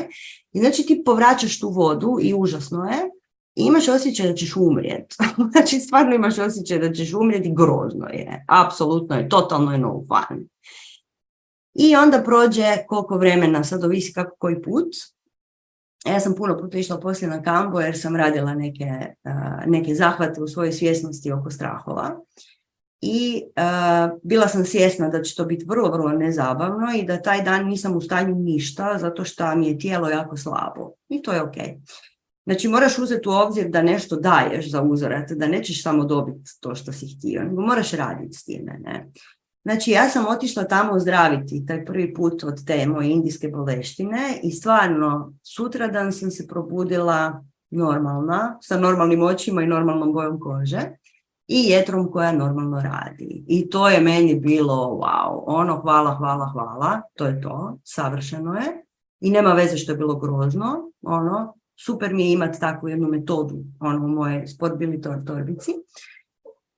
I onda šest mjeseci kasnije, ne znam uopće kako se to dogodilo, shvatila sam da ja više nemam strah, nemam onaj osnovni egzistencijalni strah da ću ostati gladna i da ću umriti sama ispod mosta. Zato što se ta informacija utkala nekako u moje biće. Okay? Tako da, takva vrsta medicine radi jako čudno, jako subtilno i ti si potreban da budeš s njom. Znači ja bi sjela, ja bi se sjećala tog trenutka, ja sam zahvaljivala toj medicini šta me izlječila od te boleštine. Ja sam svaki dan sjela i zahvalila medicini što me izlječila od boleštine. I šest mjeseci kasnije, da li je to zahvalnost, da li je to spoznaja da hej, pa postoje nevjerojatne magične stvari koje te mogu iscijeliti, ili je to ko zna šta, ja sam ostala bez egzistencijalnog onog kružnog straha, ospudice i tih gluposti. Tako da, to je jedan veliki paket rada koji dugo traje. Eto, ne znam kako sam sad došla do tu, da Ines, please prekini me. Ma, super je iskustvo i hvala ti puno što si ga podijelila. Ja ću samo reći jedan disclaimer da, nas, da ljudi shvate što pričamo. E, strahovi se mogu čistiti i praksama. Znači nije nužno da trebate otići na kambo i uzeti kambo. Strahovi se mogu čistiti na razne načine. Evo, tek toliko. Sanja, hoćemo ići dalje ili hoćeš još nešto reći? Htjela, htjela bi samo se nadovezati, tu ljudi pitaju za ayahuasku i tako dalje. Znači, postoji jako, jako puno ceremonija šamanskih koje nisu, koje nisu vezane za medicinu. Na primjer, jedna od mojih omiljenih šamanskih ceremonija je takozvani movement medicine, odnosno plesanje. Ceremonija plesanja. I šamani jako puno plešu i pjevaju, to znate sami. I postoji razlog za to. Zato što ples i pjesma čiste naše i fizičko i energetsko tijelo. I kad, kad recimo želite integrirati neko znanje u sebe, meni, meni je tako. Ja kad želim integrirati neku informaciju koju sam shvatila da sam je, nekako sam je primila, prihvatila, ja odem od plešem 4-5 sati koliko Kaja obično vodi ceremoniju od 4,5 sata i onda se sa tijelom združim, uđem u tijelo i vidim kako je ta informacija sjela u tijelo. Okay? Tako da to je također jedan od načina, to je također medicina. I vidjet ćete, ima jako puno tu um, svakakvih riječi. I onda kad neko te pita, ne znam, jesi ti na putu medicine? Odgovor je da, a medicine čega? znači, medicina može biti svakakva medicina i spontano kretanje, pjevanje, plesanje, bubnjanje je također neopisivo jaka medicina. Recimo, jedna od najjačih medicina koje sam u životu popila je bila voda uh, koja je bila unutar bubnja, gdje smo mi cijelu noć bubnjali, imali smo neku molitvu, veliku molitvu, više se ne sjećam za šta. Cijelu noć se bubnjalo po tom bubnju u kojem je bila ta voda i onda smo mi ujutro popili tu vodu. Znači, to način na koji je ta voda djelovala na mene, to je bila apsolutno najjača medicina u mom životu. Tako da, nemojte se hvatat za ayahuaske, ok? Zato što ono što je bitno tu je ti i tvoja namjera. Šta hoćeš time napraviti zapravo? Gdje si ti na svome putu? I ako ti treba informacija i ako znaš raditi sa majkom ayahuaskom, a to je poseban, posebna tema kako raditi sa majkom ayahuaskom, to nije jednostavno, um, ti zapravo tražiš u sebi, u svojoj svjesnosti, šta je ono što ti sada treba. I ponekad ćeš dobiti najbolju informaciju tako što ćeš otići bubnjati dva sata, ili ćeš otići plesat tri sata. Ok? Eto, to sam još samo htjela reći. Pa evo ja ću se nadovezati na tebe da plesanje da izuzetno, izuzetno je važno. I recimo po mome iskustvu, i stanje ja plešemo inače svaki dan i sugeriramo spontani pokret jer spontani pokret tijelo zna, tijelo ne laže. I mi kad radimo, kad se dopustimo ući u spontani pokret, tijelo se oslobađa na taj način. I kad se dovoljno oslobodi, ako ste fizički tip dosta, primijetit ćete da sa svojim tijelom možete raditi pokrete moći, možete raditi magiju. Ja svaki dan, bez muzike čak, preslagujem svoje energetsko tijelo upravo kroz spontani pokret. To je može na vani izgledati kao neki ples, ali nije ples sad kao mi čagamo, uhu, nego doslovce preslagujem, stavljam, čistim. I to je jedan od najvrijednijih meni rituala svaki, svaki dan. Eto, dakle da, spontani pokret je velika medicina. Evo, sad ću ja tebe nešto pitat. A to je, koje je najčudnije iskustvo koje si imala u svom, na svom šamanskom putu? Hmm, ovako, sad malo razmišljam i zapravo ima dva iskustva koja su mi nekako najviše se upečatila. I kao što vrlo često kažem, ja sam sanjač po energetskoj strukturi i sva, ne sva, ali većina mojih dubokih iskustava je vezana uz praksu sanjanja. Sanjanje ne znači nužno spavam po noći i sanjam, sanjanje znači bilo koji prelazak u drugu realnost. I kad ste na putu gdje učite prelaske u drugu realnost, mislim sva iskustva su luda, da se razumijemo. Nema normalnih iskustava. Đuro sve kaže, ma to je sve ludo. Bježi, bježi dok stigneš. E, ali mi ne bježimo jer znamo prave vrijednosti toga. Jedan od iskustava koje su se najviše nekako me dotakle jest još na početku mog, mog šamanskog puta, mog duhovnog puta, imala sam jedan vrlo, vrlo moćan san koji nije bio potpuno svjestan. Imala sam san gdje su me neki cigani zatočili i držali i priseljavali me da živim na način na koji ja ne želim živjeti. Živim nekakve obrazce ponašanja koje sam imala do tada, a koje sam osjećala da želim iz njih izaći. ja sam se probudila u tom snu, postala sam svjesna i pokušala sam svim snagama izaći i oni mi nisu dali. To je bila zapravo baš jedna noćna mora, baš osjećaj stisnuta sam, ne mogu, ne mogu iz toga. I uspjela sam svim svojim snagama, uspjela sam izaći iz toga i kad sam izašla osjećala sam se, ok, i onda sam se probudila. I sad taj san je bio već sam po sebi jako moćan. Bila sam jako pod dojmom tog sna i ustala sam se obavila sve svoje prakse i krenem ja na tržnicu, trešnjevačku, jer tamo sam tada živjela u blizini, i stanem ispred nekakvog dućana sa cipelama i gleda malo izlog. I u izlogu vidim iza sebe cigana i sna. Znači vidim cigana i sna i protrnem. To je on, jedan od tih glavnih. I ja protrnem i ovako, šta će sad biti, prestanem disat. I vidim ga u tom izlogu da ide prema meni. Ja sam mislim, ne, fak, šta, jel on stvarno ide prema meni? I on nešto me potapša i ja si mislim, ok, da li se sad moram boriti, šta, šta, šta sad moram napraviti? Potapša me i da mi ružu i ode. I ja držim tu ružu i ne mogu vjerovat šta mi se dešava. I svačam to kao veliku potvrdu da sam uspjela napraviti taj jedan izlazak početnički iz tih obrazaca. I to mi se stvarno usjeklo, to je ono kad se stan i stvarnost spoje. drugo iskustvo, koje je isto vrlo moćno, ali beskreno smiješno, jest moj e, prvi izlazak, prvi pravi izlazak iz tijela dok sam sanjala, znači spavam. I odjedanput se probudim i osjećam se nevjerojatno dobro. Osjećam se toliko dobro kako se nikad nisam osjećala. Osjećam se toliko živom. Osjećam se kao da bi mogla pretrčati cijelu zemaljsku kuglu, preskočiti najvišu planinu. Mogla bi sve, mogla bi... A, to, pre dobro se osjećam. I onako, wow, baš sam se dobro naspavala, valjda se zato dobro osjećam. I pogledam taj tren i vidim svoje tijelo kako spava. I nije mi ništa čudno i samo pomislim, fak, ja se zapravo još nisam probudila, ja spavam.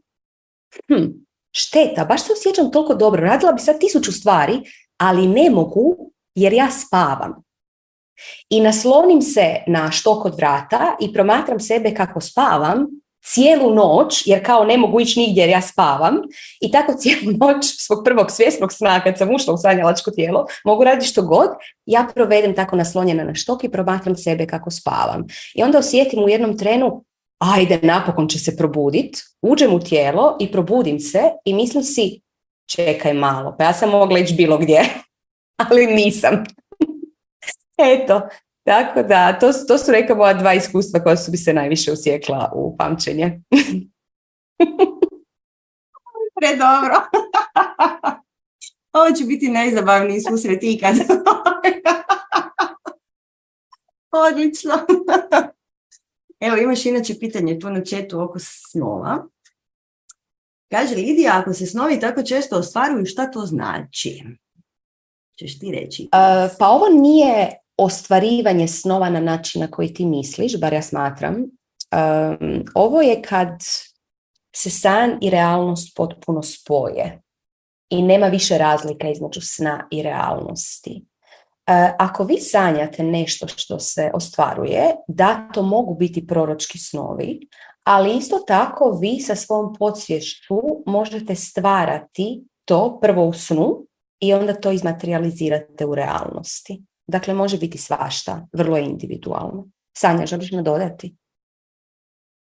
Pa, snovi su jako kompleksna tema i moramo znati da mi živimo u svim realnostima istovremeno. E, onda kad to kažemo kao rečenicu, svaki um kaže ok, ne razumijem to. E. A, tako da snove zato nije dobro tumačiti tuđe snove, zato što ne, ne možete razumjeti na koji način je osoba doživjela taj san i što se tu zapravo dogodilo. Jer kao što Ines kaže, postoje proročki snovi, da, postoje.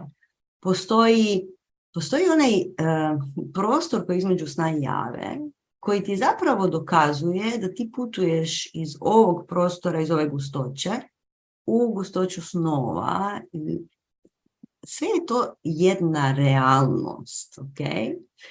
Tako da,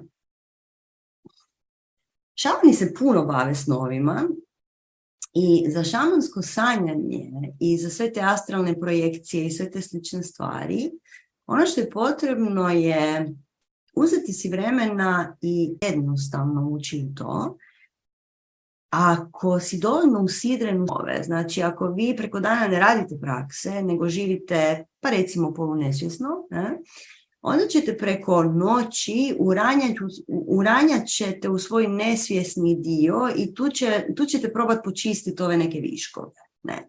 Ako recimo idete na strast, onda ćete dobiti neke druge metode gdje ćete prije spavanja počistiti sve impresije tog dana, i moći ćete ući u san bez toga. I onda imate puno, puno više šanse da vam ti snovi pokažu to druge realnosti, da vas oslobode težine tijela, da vas oslobode težine i misli i da vam daju neke nove uvide. Sad mislim da sam možda previše zabrijala, tako da to je to. Kaže Lidija, sanjam nešto što će sutra biti vijest na Balkanu u svim vijestima. Evo, javi nam prije toga.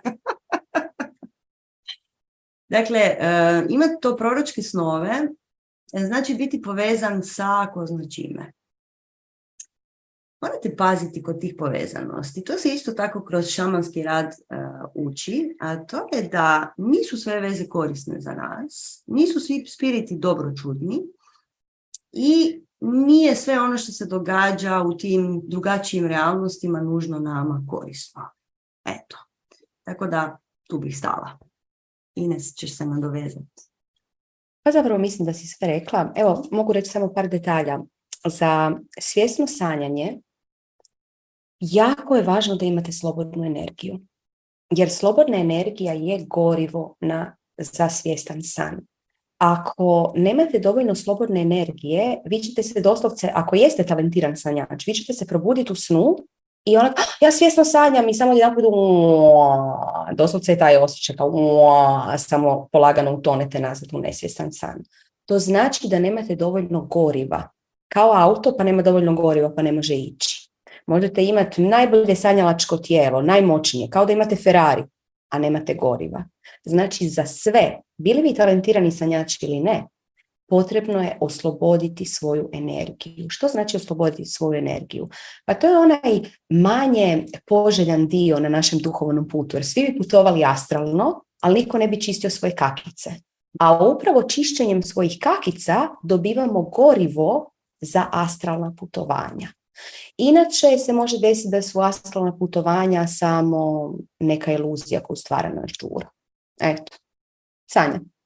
Pa još ću se samo nadovezati da mnogi ljudi kažu da oni ne sanjaju, samo zato jer se ne sjećaju snova. Većina ljudi ne polaže taj uh, pažnju na taj dio naše stvarnosti i i onda misle da ne sanjaju. Nego oni su se ugasili i onda su se upalili i to je to. Međutim, svi sanjamo svaku noć. Okay? Postoje faze sna, točno se zna kako ti u njih ulaziš, izlaziš, kad koja ide. I tu je na, na četu komentar da je REM faza sna strašno važna. Da, san je strašno važan da se mi regeneriramo. A, I da, svi sanjamo, samo se toga ponekad često ljudi ne sjećaju. To je to. A, gdje smo mi stali? Pa ja bih se još nešto malo nadovezala samo tu na četu. Pita nas Ivana, što ako ti se takve stvari sa snovima koji se ostvaraju sa spontanim astralnim putovanjima, sa dežavijem, kao da ponavljaš trenutnu realnost i tako dalje. E, što to znači? E, da si u prošlom životu imao te mogućnosti možda e, ili da si previše u gornjim čakrama, premalo uzemljen. Stvar je puno jednostavnija. Mi ćemo uvijek ići u paralelni životi, u moje čakre, u ne znam što. To jednostavno znači, vrlo vjerojatno, da je tvoja energetska struktura energetska struktura sanjača. Znači onaj kojem je potpuno prirodno prelaziti u druge dimenzije. Imamo sanjače i imamo vrebače ili lovce. Vrebači su, eh, ajmo reći, spretni u fizičkom svijetu, u materijalnom svijetu i kroz taj materijalni svijet prolaze svojim duhovnim radom, a sanjači su malo spretniji u astralnim putovanjima, u nekakvim suptilnim, suptilnim stvarima. I da, ako imaš energetsku strukturu sanjača, znači da ćeš vrlo spontano imati sve te stvari. To samo znači da je potrebno da radiš sustavan rad učenja kako upravljati time. Jer sva talentiranost i svo to spontano prelaženje ti neće donijeti one darove koje bi trebali ako to ne znaš, ako time ne znaš upravljati svijest. Eto. I evo, pita nas Maja, kaže sanjam razne dimenzije, učenja i tako dalje, mm, međutim ponekad se pojavi jako negativna energija. Znači kad budete, kad radite sa snovima, strahovito je važno da znate upravljati sa svojim emocijama. I onda mi imamo slavnu vježbu stop, u kojoj zapravo zaustavljamo svoje vlastite emocije, strahove, otpore i takve neke stvari. I na taj način, ha, neću reći kontroliramo tu negativnu energiju, nego ne dozvoljavamo da ona uđe doista u naše biće. Eto. Tako da, a, ne znam gdje smo radili mi, ja imam osjećaj da smo svugdje radili tu vježbu emocija, jel tako? Jesmo, radili smo na boginjama hrpu, hrpu puta, dakle jako puno vas koji radi sa nama znati tu vježbu emocija i ona je dosta bitna. Naravno tu su bitne i, i druge prakse jer najvažnije, temelj svega uvijek je počistiti svoje kakice. Počistiti svoje kakice ne znači pomesti ih pod tepih, nego znači pomirišati svaku kakicu, znači uživanje u svakoj kakici i onda ju sa zadovoljstvom raspakirati. I tek kad to napravimo, mi možemo ići na bilo kakav drugi magijski rad. Sve do onda mi taj magijski rad radimo bez pokrića. I kad tad će se desiti neka blokada. Eto, vrlo jednostavno. Sanja? Oh, pa evo, ima svašta četu, pa zato pitam. Ali evo, ja ću se vratiti na našu temu šamanizma. I na ono što su nas ljudi pitali, to je koja su naše najčudnije iskustva vezana za šamanske, naša šamanska učenja. Ja sam imala jako, jako čudnih iskustava i uh, pa evo, početi ću sa mojom promaju askom, jer je to dosta ljudi ovdje pitalo. Znači, ja sam godinama gledala, slušala priče o toj strašnoj inteligenciji koja se krije iza te moćnog spirita i oske, to je kozmička majka, to je čudesno što ti se tamo desi. Međutim, bilo je jako puno horor priča, zato što su ljudi koji nisu kvalificirani da ti daju tu ayahuasku, davali okolo i dijelili svašta. i ljudi koji se nisu pripremili i došli su iz krivih motiva i krivih pobuda na tu ceremoniju, su naravno imali strašna iskustva. Znači, vi kad nemate poniznost i kad nemate poštovanje prema spiritu majke Aje, nadrljali ste, dobro ste nadrljali. Znači, izmučit će vas izmrcvariti, izmaltretirati, zato što niste došli po učenje, nego ste došli iz nekih svojih razloga. Ne. I tako sam ja godinama slušala o tome svemu i onda je došao taj dan da ja odem u svoju prvu Ja control freak, koji baš nije od ovih stanja drugih. drugih. ne, ne, ne, ja volim od stvari pod kontrolom. I onda sam došla tamo ja sam cijelu noć bila u potpunoj kontroli. Znači, ja sam cijelu noć sjedila i meni nije ništa. meni nije ništa, meni nije ništa mi nije. Ne. Apsolutno mi nije ništa. I tako cijelu noć. I oj, negdje pred jutro, valjda sam se umorila više od držanja te sulude kontrole. Ono, mislim, daj. Ono. I ovaj, negdje pred jutro nestalo mi je tijelo. Znači, nestalo je moje cijelo tijelo i pojavila se goruća žena, prekrasna, goruća, plamena žena i rekla mi je, ma šta se toliko bojiš? Pa mi se tako dugo znamo. I otišla. Ok, Znači, to je bila moja prva ja to ste pitali. E, znači, ja sam control freak koji uopće nije u stanju pustiti kontrolu dok se jako ne umori, a onda se desi nešto prekrasno. ok, tako da, uh, poslije sam se ja jako dobro upoznala sa majkom, jer je ona moja, moja medicina. I kao što smo vam rekli na početku, znači morate, morate naći spirit s kojim radite jako dobro. Uspostavilo se da Aja i ja stvarno se znamo jako dugo života i provela me kroz nevjerojatna putovanja. Provela me kroz moje paralelne živote, olakšala mi moj vlastiti život jako, jako puno, zato što taj suludi control freak koji drži sve pod kontrolom, ne, ne da, ne da da se neke stvari razmekšaju u mojem životu, nije dao, pa mi je onda recimo majka jako puno tu pomagala. Ne? I dala mi one informacije koje su meni trebale da razvijem to povjerenje u tu ljubav zapravo. Ne? Tako da ja sam jako, jako, jako zahvalna, a jedno od mojih najluđih iskustava je bilo kad sam došla u Peru napokon. I dakle, ja kao veliki jogi, ja sam uglavnom putovala po Indiji, Indije, Bali, Tajlandi, to tamo sve nešto. I onda sam dobila tu čudnu informaciju da je energija kundalinija majke zemlje se preselila u Južnu Ameriku. I to je taman slučajno se poklopilo sa tom nekakvom željom koja se otvorila da odem u Peru da vidim ja stvarno ta originalna znanja, da, da dobijem malo tu informaciju o tome kako je to stvarno tamo.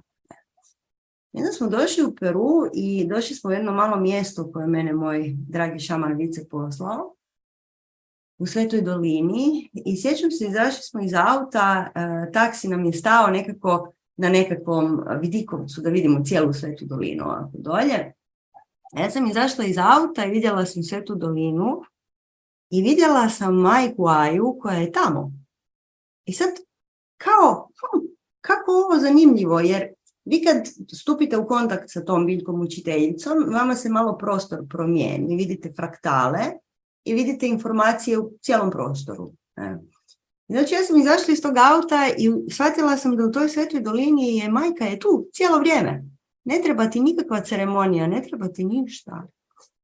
I živjeli smo u tom malom selu jedno tri tjedna i ja sam svaki dan imala stalne ceremonije s njom, zato što je ona jednostavno mi bila tu, nisam morala piti ništa. nisam morala apsolutno ništa, mogla sam živjeti cijeli normalan život i ići kao pravi turist na ovo i na ono i autobuse i sve to što je već trebalo, maču piću, ljevo desno i pričati sa spiritom majke. Međutim, kako sam ja krenula pričati sa spiritom majke, tako su se počeli javljati i drugi spiriti i sjećam se, bio je jedan, jedna ruševina iznad Kuska, zove se Sačua Woman, odnosno Sexy Woman u prijevodu. Seksi Woman, došla sam gore i to je megalitska struktura, nevjerojatna, velika, predivna, mislim stvarno ogromna i neljudska. I došla sam tamo i ja sam je vidjela cijelu, iako je to ruševina. I vidjela sam je cijelu i vidjela sam bića unutra. I onda me to prilično šokiralo. Onda sam sjela ispred tog jednog kamena da se malo saberem. I onda je iz tog megalita izašao spirit. I onda smo mi pričali jedno 20 minuta. I on je meni pričao o svom životu i prvo što mi je rekao je bilo ma kakva ti je to voda koju piješ? Pa ko da ti ne znaš bolje. ja sam imala plastičnu bočicu koju sam kupila u dućanu, onu najobičniju neku peruansku janu. I kao, znaš, sad gledam, spirit mi je izašao iz megalita i ono kvoca mi kakvu vodu to pijem. Ono, onda mi je rekao, ma i ta roba ti je sva plastična. Šta si obukla bez veze svu tu robu za jogu?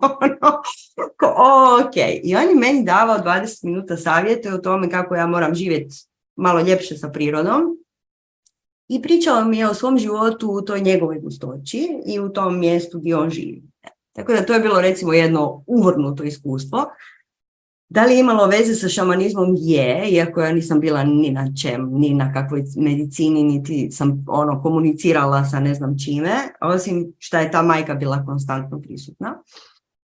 A, tako da to je bilo onako baš wow iskustvo i jedva čekam da odem u Peru ponovno da vidim mogu li ući dublje u to sve zajedno.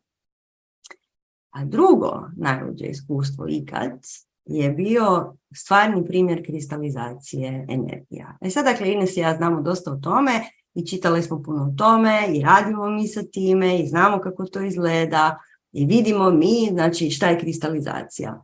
Znači, po šamanskom nekakvom, e, nekakvoj teoriji mi svi imamo unutar našeg fizičkog tijela, zapravo energetskog tijela, ali fizičkog i energetskog, razno razne nakupine energija. Na primjer, ne znam, neko te uvrijedio, ti si primio ovako jednu pljusku tu. E, ali ako te neko vrijeđa svaki dan i recimo ti ideš na posao i tamo doživljavaš vrijeđanje svaki dan, ta pljuska postane vrlo uskoro trn, a onda nakon toga postane bodež, onda nakon toga postane nekakva ozbiljna struktura unutar tvog tijela i ti zapravo s vremenom počinješ dobivati fizičke posljedice toga svega. Ines, ti ćeš sigurno poslije još malo to objasniti, ući dublje u to. I Dakle, znajući to sve, ja sam gledala ta slavna šamanska iscijeljenja i gledala sam kako se te stvari stavljaju u te kristale i sve sam ja to gledala i promatrala i svjedočila tome svemu. Međutim, nisam sama nikad na tome bila. I u jednom trenutku mi se desila jedna ozbiljna ozljeda u jogi koja je trajala pet godina. Dogodio mi se kalcifikat u ramenu, odnosno u, u tetivi bicepsa. I ja sam pokušavala kroz sve zapadnjačke metode to riješiti i bila sam na svim terapijama ovog svijeta. Međutim, ništa se tu nije mijenjalo i onda sam otišla živjeti u Meksiku jedno kraće vrijeme i tamo, se, tamo sam našla oglas, a, šaman kristalizira. Rekao, super, idem ja tamo, možda on nešto napravi. Ne? Uopće bez ikakvog očekivanja, kao, ono, idemo vidjeti šta ovaj radi. Ne? Jer Šamani u Meksiku se razlikuju dosta po svojoj prirodi posla i po svojim metodama i alatima od šamana iz recimo Perua ili šamana iz bilo kojeg drugog, drugog dijela ne, Amerike. Ne. Znači, meksički šamani, oni baš imaju neke svoje vlastite, drugačije, meni tada nove i nepoznate metode. Ne. I sad krenem na tu kristalizaciju i sad prvo dođem tamo u četiri popodne kad je to zacrtano. Naravno njega nema do osam jer to je šamansko vrijeme je kasni četiri sata. Ali ja uporno čekam jer znam da je to bitno. Meni je to važno, ja ću to pričekati. Ne? I napokon on krene sa tim svojim terapijama. I sad, dakle, ljudi stoje vani ispred jedne male barake, to je bilo na nekakvoj plaži, odnosno šumici. I sad svi mi čekamo ispred te male barake. Ne? I sad uđe, ulaze ljudi unutra i izlaze u roku od pet minuta. I svi izlaze van onako u blagom šoku i mi svi pitamo šta je, kako je, šta je unutra, šta se zbiva unutra. I svi imaju isti odgovor, very interesting. I odu. Zbuljeni, ne? I sad kao, šta je ovo sad unutra, šta se tu događa? I, o, I sad uspijem napokon doći na red. I uđem unutra, unutra je šaman koji je, uopće ne priča nikakav jezik osim nekog svog, lijevo, desno, znači on. I pita on mene kao šta je tebi. I sad si ja mislim, pa kakva si ti to faca da ti ne znaš? šta ti ne znaš šta je meni?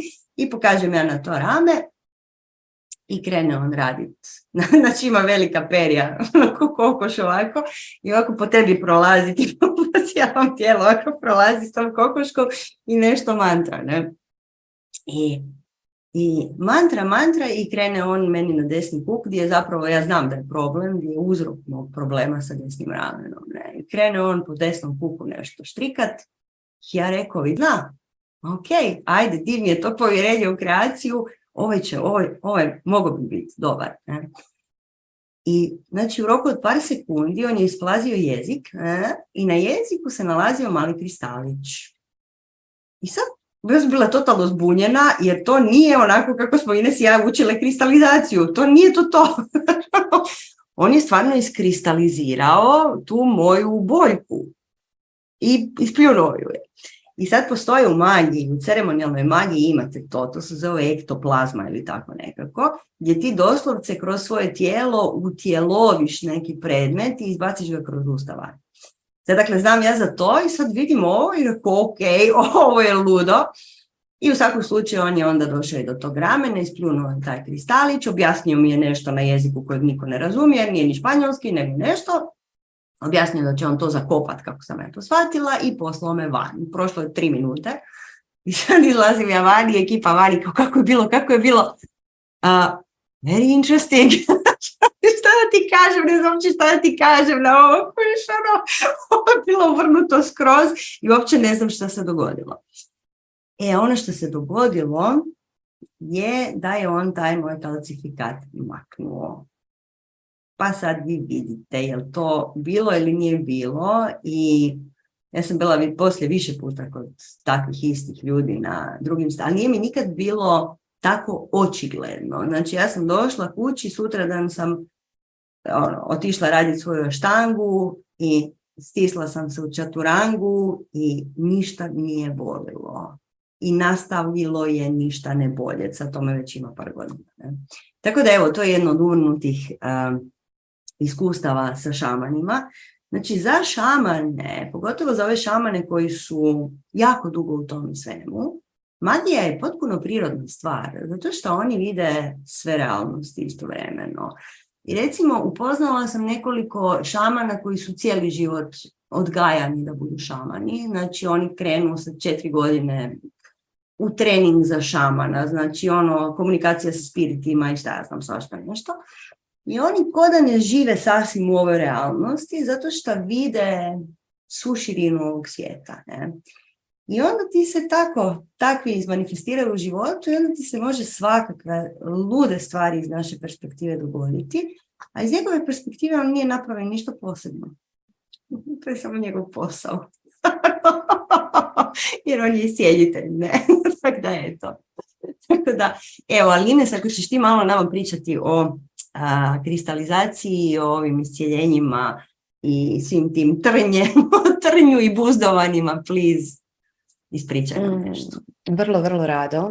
Mm, da, prvo što si rekla, oni nisu na ovoj zemlji. E, radi se o tome da šaman, kada je ulozi šamana, a ako je ulozi šamana od svoje četvrte godine, onda je više manje stalno ulozi šamana, šamani kada su u svojoj ulozi tada postane ono što se naziva šuplja kost, hollow bone. I oni su tu, oni, oni sami prestanu postojati. I jednostavno su kanal čiste svjetlosti kojim iscijeljuju. I da, moje osobno iskustvo kao, e, kao osobe koja radi iscijeljenja jer učila sam raditi isjeljenja sa Four Winds ekipom, to je Alberto Villol do Marcela Lobos. Um, kada si u tom stanju, to je nevjerojatno stanje koje tebe isto posloži. Jer ti jednostavno postane šuplja kost u tom trenu, nema više Ines Jukić, Sanja Radović i samo teče kroz tebe i samo teče. I ništa više oko tebe ne postoji, ti si samo tu na Ti si samo tu za tu osobu. I to je fenomenalno iskustvo. I kada se tako otvoriš e, i kada gledaš energetska polja ljudi, onda vidiš hrpu kristaliziranih energija. Svi ljudi koji hodaju su puni kristaliziranih energija. I to je dio ovih kakica koje mi pričamo. I kristalizirane energije nisu sad samo klasifikat u ramenu. Kristalizirane energije su sve one, recimo, davat ću primjere, sve one uvrede koje su ljudi sasuli na nas, a mi smo ih primili. A ti ništa ne vrijediš, ti ništa, ti si bez koristi ikakve. I to te zaboli. Znači da se zapikla ta kristalizirana energija u tebe. Ili ti sam sebe, joj ja ovog nisam vrijedan, joj ja neću uspjeti, joj ja nemaš kristalizirane energije u sebe. I zato svi mi hodamo, kad gledate unutarnjim okom ljude i hodate po ulici, svi oni izgledaju kao nekakva vrlo čudna vrsta ježeva. Jer imaju hrpu, hrpu kristaliziranih energija u sebi koje nisu znali otpustiti. I vrlo zanimljivo, te kristalizirane energije uvijek izgledaju kao neka drevna oružja. I potrebno je potrebno je vaditi te kristalizirane energije van. I kroz tretmane, barem na način na koji ih ja radim, je uvijek da pomažemo osobi da izvadimo ih, ali ako mi izvadimo kristaliziranu energiju, a osoba sama ništa ne napravi po pitanju toga, ta kristalizirana energija će se ponovno vratiti. I onda recimo kad radimo tretmane, uvijek radimo tako da osoba nakon tretmana dobije nekakav zadatak, dobije nešto čime će potvrditi to stanje. Ovo što je Sanja doživjela, znači ovu kristalizaciju, Sanja je bila spremna. Ona je to riješila već. Samo je trebao netko to još izvaditi van. Jer kada je nešto na našem fizičkom tijelu, tada je potrebna fizička manifestacija da se to izvadi van. I zato po mome barem mišljenju, je došlo do same kristalizacije. Jer je bila potrebna ta kristalizacija da se poveže sa fizičkim tijelom, da se to izvadi vani. To je bilo to. Međutim, najčešće ljudi kad dođu na nekakva čišćenja nisu spremni otpustiti te svoje kakice. Obećala sam da ćemo objasniti što su točno kakice, pa ću sad napraviti malu digresiju. Kakice su sva neprobavljena iskustva koja smo mi imali u našem životu. Recimo, netko me jako povrijedio i to me boli. Međutim, ja sam to stisnula duboko u sebe i pravim se da mi nije ništa. To što je stisnuto duboko u mene je postala kakica. Um, stalno si govorim, nemam vremena, nemam novaca, muž me ne poštuje, djeca me ne vole, što god, grozno mi je na poslu, joj zašto moram raditi ovaj posao. To su sve kakice. Sva uvjerenja koja nas drže u našoj kutijici, koja nas drže od prostranstva svega što bi mi mogli živjeti, sve su to kakice. Sve ono što nas ograničava na bilo koji način, mi iz milja nazivamo kakice. I sve to nam nije dano da nam bude teško. Zemlja je ogromno učilište. I pa ja bih rekla možda najzabavnije učilište. Evo, Sanja, što ti kažeš? Kako astralno putujemo i Sanja i ja vidimo razne dimenzije, ali zemlja je nekako najživotnije i najzabavnije, zato smo se inkarnirali ovdje. I zabava je u tome što ti dobiš te kakice i onda trebaš, trebaš raspakirati tu kakicu. Što znači raspakirati kakicu? Znači, recimo, netko me povrijedio i sad umjesto da ja to strpam duboko u sebe i pravim se da mi nije ništa, ja prihvatim tu povrijeđenost i kažem sama sebi da, netko me povrijedio i pustim potpuno da me preplavi taj osjećaj. Isplaćem se, osjećam to potpuno i kažem sebi to je u redu. I zatim posebnim magijskim radom rastopim tu bol, rastopim tu tugu i onda u centru, u centru te boli, u centru te tuge zasjaji kao jedna predivna ovdje kako bi učili i ta učenja bi bila pre, premalo zabavna da samo dobijemo učenje. Evo ti učenje, to je to. Dobijemo ta učenja uvijek zapakirana, jer to je kao ono kad smo bili djeca. Ideš sad u šetnju i ako je šetnja bez nekakvog srušenog drveća ili moraš se penjati ili moraš se spustiti ili nešto preskočiti ili lokva je vode, blato, predosadno je. Ako samo ideš ravnim putem i sve super, sve ti se slaže, to nije to. Kada imaš prepreke, onda postoji jedno uzbuđenje. Mi smo svi ovdje zato jer želimo prepreke. Zapravo ne želimo same prepreke, želimo naći vlastitu snagu da preletimo tu prepreku sa smješkom. Zato smo ovdje. I kada mi uspijemo svaku tu prepreku preletiti sa smješkom, svaku tu kakicu raspakirati, mi dobijemo ono što nazivamo osobna moć. A kad imamo osobnu moć, tada možemo možemo upravljati sa svojim energetskim tijelom, možemo se spojiti sa kozmičkim namjerom i manifestirati život kakav želimo. Mi dok nemamo osobnu moć, mi jednostavno to ne možemo. Život nam se događa. Ne zato jer smo nemoćni, već zato jer smo toliko moćni da možemo sami sebe učiniti nemoćnima. I onda prije je bilo postavljeno pitanje, joj ja sam žrtva, kako prestati biti žrtva? Odlučiš to. Ali da odlučiš prestati biti žrtva, ti trebaš gorivo za tu odluku. Jer ako je sva tvoja životna energija jednostavno potrošena na zamjeranja, na ljutnju, na osjećaj manje vrijednosti, na osjećaj joj ja moram raditi taj posao ili osjećaj ja sam u klopci ili bilo kakav osjećaj nesigurnosti ili bilo čeg drugog neprobavljenog, tebi svo gorivo životno odlazi na to. I zato je potrebno raspakirati kakice, dobiti gorivo, dobiti darove i svaki put kao u nekakvoj igrici. Vi dobite kakicu, raspakirate ju, dobite dar, dobili ste razinu više i onda vam se događaju nove kakice. I sad može vam se desiti ono što je vrlo često na duhovnom putu, radite na sebi, radite na sebi i svjesno manifestirate svoj život i onda vam se desi neki veliki pad pod navodnicima. I onda jao, kako mi se to desilo, pa ja radim na sebi, radim prakse. Stvar je u tome što ima razina, ima slojeva. Sva naša uvjetovanja, sve naše kakice imaju slojeve. I kako mi idemo level po level gore, razinu po razinu gore, mi rješavamo te kakice. I riješimo kakice na jednoj razini, super, manifestiramo život, manifestiramo život, međutim dođu onda nove kakice sa nove razine. A, razina dva ima kakice razine dva. Uhu, kako zanimljivo. Kakicama nikad kraja. I polagano, znači kakice nikad ne prestaju. Nemojte misliti da bilo, kojom, eh, bilo kojim duhovnim radom možete ući u svijet gdje su sve šljokice i jednorozi. To se ne dešava, ali se dešava nešto drugo. Dešava se da vi dođete nakon puno, najčešće puno godina rada, to ne ide, ne ide brzo, nakon puno godina sistematičnog rada, da vi ste okruženi kakicama, ali vi vidite šljokice i jednoroge.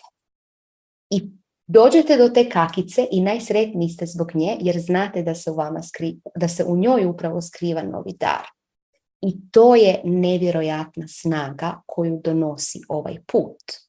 I upravo zato svi tretmani, način na koji ja radim i još rade četiri, četiri vještice posebne koje učimo ove tretmane, one su, one su to se desilo potpuno slučajno. Znači ja uopće nisam planirala učiti tretmane ove ljude.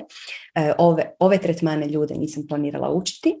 Međutim, desilo se da se pojavila prvo jedna vještica, pa druga vještica, pa treća vještica i četvrta vještica i te vještice su stvorile savršen krug jer svaka vještica je bila jedna je bila vještica istoka, jedna je bila vještica zapada, jedna je bila vještica juga i jedna je bila vještica sjevera.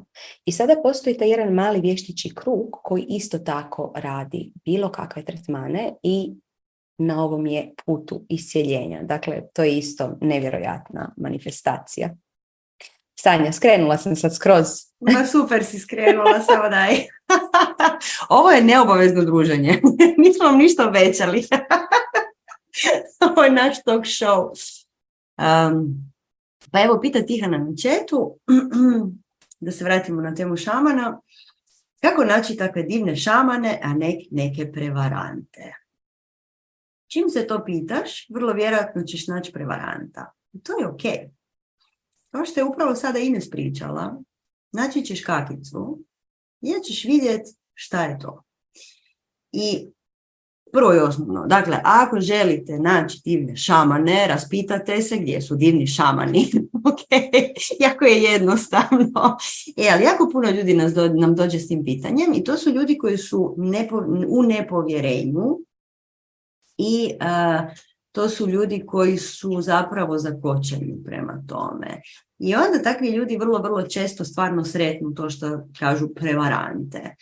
Nije tebe nitko prevario, ti si otišao upravo tamo gdje si trebao otići. Jer sjetite se, sve se događa upravo onako kako si ti odlučio da će se dogoditi. Ti vodiš ovu igru.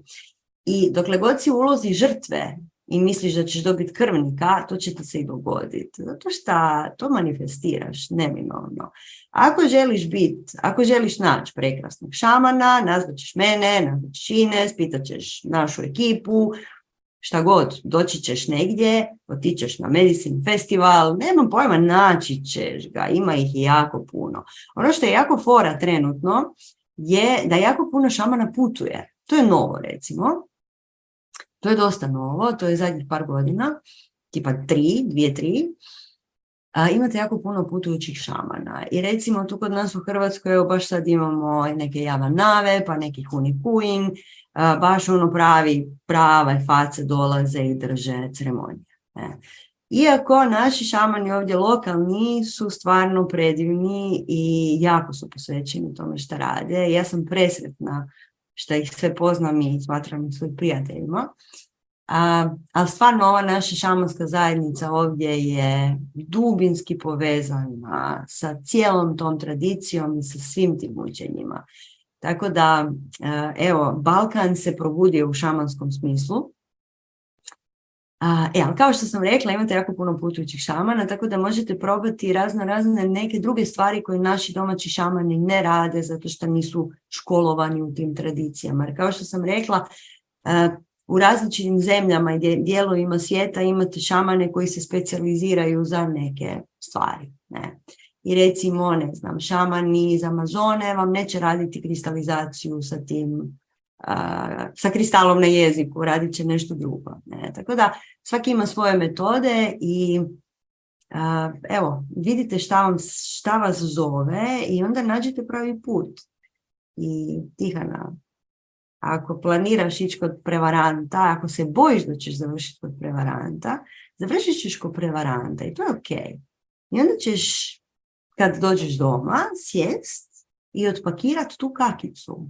I prvo vidjet, zašto si ti došla tu, čemu te taj lik naučio, jer svi ljudi koji se nama pojavaju u životu su naši učitelji. I apsolutno sigurno si naučena, naučila neku vrlo, vrlo vrijedno učenje si dobila iz toga. I kako ćeš samo i sebi oprostiti što si to jedna kakica s kojom se svi uvijek vrlo rado pozabavimo, jer prizoveš si u život razno razne gluposti i svoje vlastite egzistencijalne perverzije, jer voliš gluposti, i onda se zabavljaš sa tom činjenicom da si si samo odgovoran za to što si si napravio i onda ti cijeli taj paket bude vrlo, vrlo zabavan i jako, jako edukativan. Tako da evo, pozivamo te da napraviš to sve. I htjela sam još samo taknuti la dijetu slavnu. Znači, prije nego što idete na šamanske ceremonije, potrebno je napraviti čišćenje detoks tijela. I a, ja sam od te dijete, dakle, moja prva dijeta je bila za neku od mojih prvih ceremonija. To znači tjedan dana, ako se ne varam, tjedan dana, mi smo na kraju ostali dva mjeseca na tome, jer je bilo predobro tjedan dana si bez soli, bez šećera, bez uh, glutena, bez, naravno bez životinskih proizvoda, to uopće ne moram ni, ni reći. I ja mislim da, i bez masti, bez masnoća.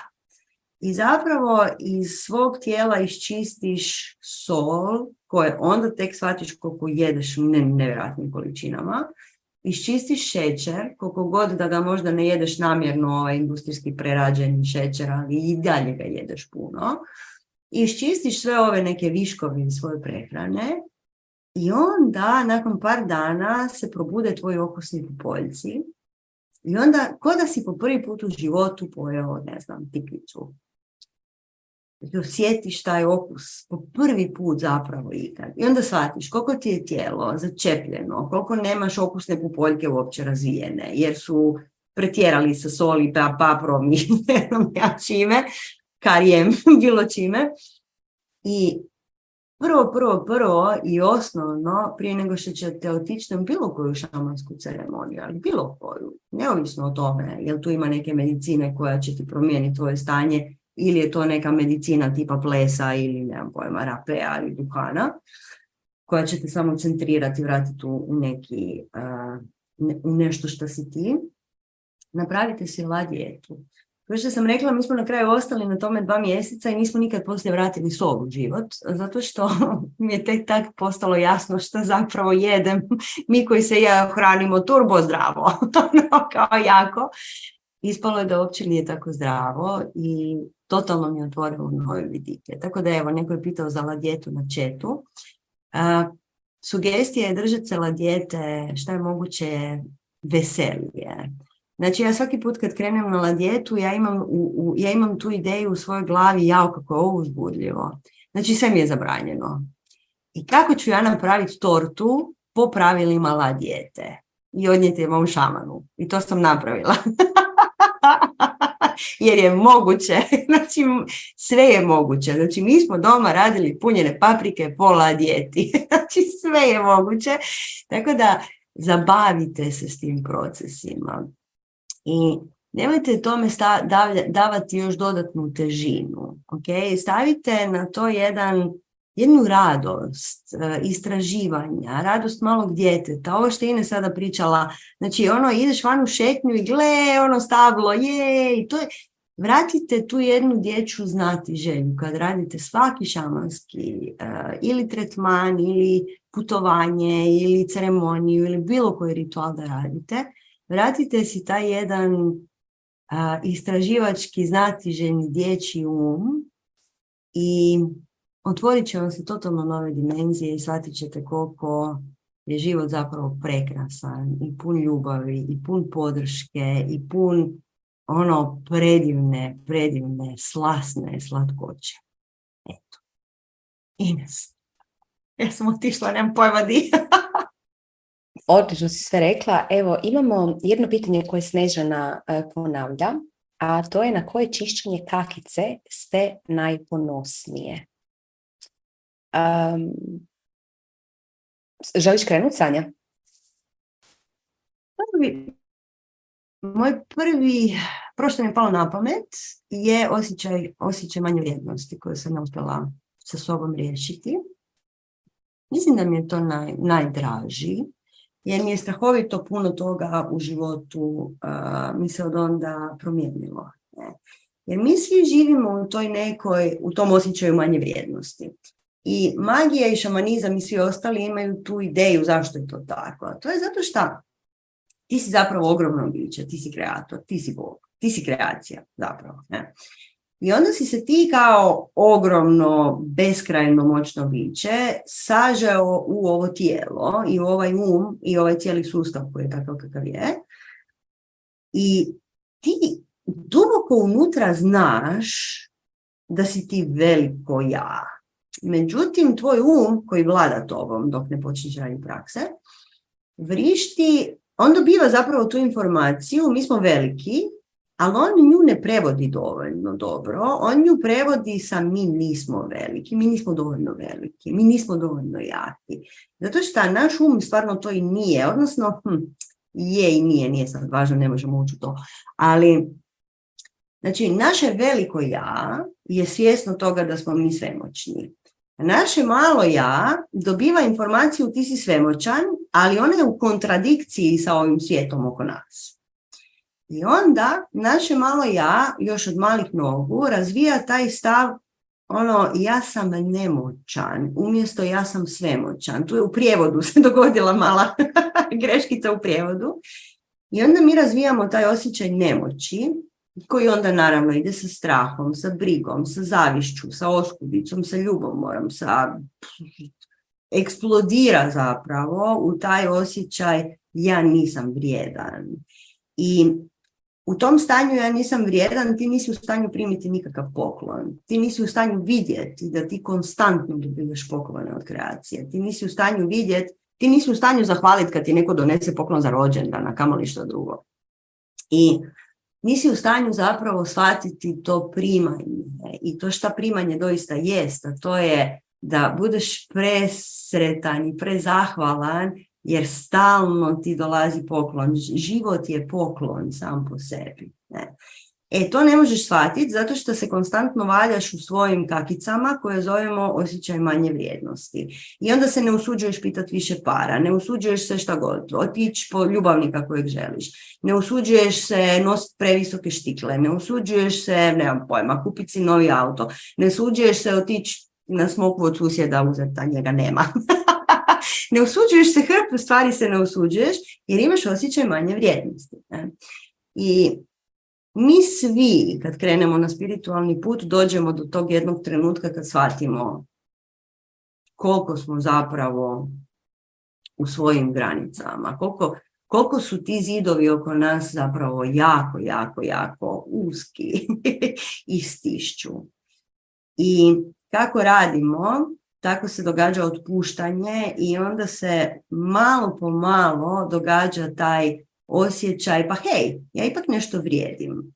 Znaš ono, imaš, počneš brojati svoje male uspjehe. Znaš ono, hej, ja sam danas stala ispred 50 ljudi i nisam imala preveliki strah ispričati im yoga sutre. Hm, zanimljivo.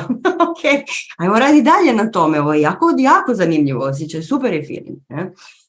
I onda s vremenom na svoje vlastite načine, ja sam to riješila kroz šamanske neke ceremonije i kroz magijske ceremonije, magijske rituale, dođeš do toga da doista prođeš kroz iskustvo kad otpustiš svoje osjećaj manje vrijednosti i shvatiš da si ti kreator, shvatiš da sve u životu si si prizvao ti sam, preuzmeš odgovornost za svoj život natrag, shvatiš da je na tebi šta ćeš, koliko ćeš hrabrosti imati za neki novi korak, shvatiš da imaš pravo želiti sve. Imaš pravo želiti apsolutno sve i imaš pravo i dobiti to sve, ali ne moraš očekivati jer ti je onako dobro. E. Tako da evo, recimo, to, to je, ja mislim da je to jedna od, od većih kakica koju sam ja pospremila, na koju sam ponosna, evo tako. To je bilo pitanje. Tako da evo, Ines, sad ćeš ti da čujemo. Pa prvo, evo samo da kažem komentar na tvoje, mm, da svi mi smo nevjerojatno vrijedni, ali nevjerojatno vrijedni. I kreacija nikad ne radi greške. I to je dokaz, ako smo mi ovdje na ovoj planeti sada, u ova zanimljiva vremena, znači da i kako vrijedimo. I misliti da smo nevrijedni je svetogrđe. Blago rečeno. A nešto na što, pa ne mogu reći najponosnija, jer nemam sad taj osjećaj, o ja sam ponosna, na, nego jednostavno nešto što mislim da je imalo velikog utjecaja, jest definitivno kod mene uh, gubitak jednog paketa kakica koji se naziva osobna priča.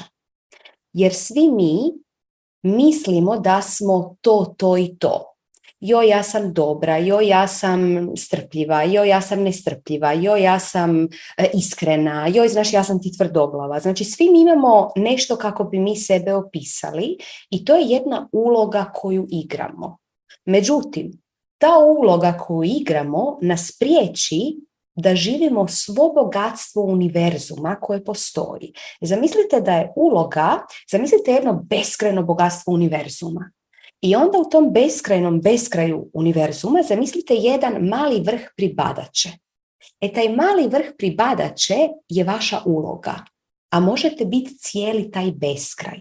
Pa zar nije besmisleno, da ne kažem glupo, živiti samo u tom prostoru male pribadače, a imate cijeli beskraj. I za to je potrebno otpustiti ja sam ovo, ja sam ono. I onda se desi jedna predivna nuspojava, a to je da vas nitko ne može uvrijediti. A to je da vas ništa ne može povrijediti. Jer kada vi maknete svoju osobnu priču, ja sam to, to i to, koliko god ta osobna priča mogla biti ili tužna ili mogla biti vrlo uzvišena, nije važno, vi maknete svoju osobnu priču i pojavi se samo vaša čista bit. vaše čisto ja koje je ovdje, koje naravno treba imati neku ulogu za uzet kako se predstaviti svijetu, ali vi birate te uloge. I vi znate da niste ta uloga. I tada se desi da vas ništa ne može povrijediti, da vas ništa ne može raniti, jer pravo ja ništa ne može raniti. E, ako nas nešto uvrijedi, ako vas nešto vrijeđa ili vas netko može uvrijediti, znači da se još uvijek držite svoje osobne priče.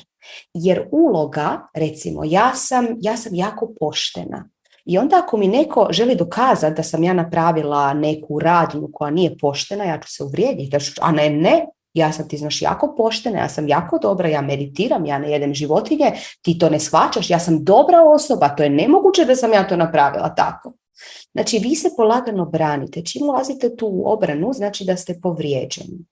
A kada ste pustili potpuno svoju osobnu priču i ulogu koristite samo zato da vaše više ja ima neko dijelo kojim bi se pokazao svijetu i to sa, sa igrom mijenjate te uloge i veselite se i smijete se sami sebi, da desi se i taj jedan e, veliki humor s kojim možete sami sebi se smijati, to je jako važno. Ali isto tako se desi da desi da dobijete jednu nevjerojatnu snagu. Jer vi znate da možete ići bilo gdje i da što god, ako nešto napravite i ljudi vas počnu ismijavati, vas to neće povrijediti. Vi ćete reći, a, ok, sve je to u redu, jesam, budala sam, ajde idem probat ponovo. Znači, nema tog straha, šta će se desiti, da li će, da li će me ljudi osuditi. I to je, to je jedan veliki, veliki blagoslov i zapravo to je jedan nužan korak na duhovnom putu. Jer sve dok mi imamo našu osobnu priču, mi imamo hrpu tereta na sebi i ne možemo raditi nikakvo svjesno upravljanje vlastitom energijom jer jednostavno smo preteški. Eto, Sanja. Pa evo čitam komentar, kaže, meni ste pomogle da osjetim to kako biti zaista vrijedan, zaista moćan i zaista voljen. Hvala ti, Jelena, na ovom komentaru. To su opojni trenuci, ali su trenuci dok radim jogu ili ponekad dođe taj osjećaj nevezano za to što radim. Hvala tebi, Jelena.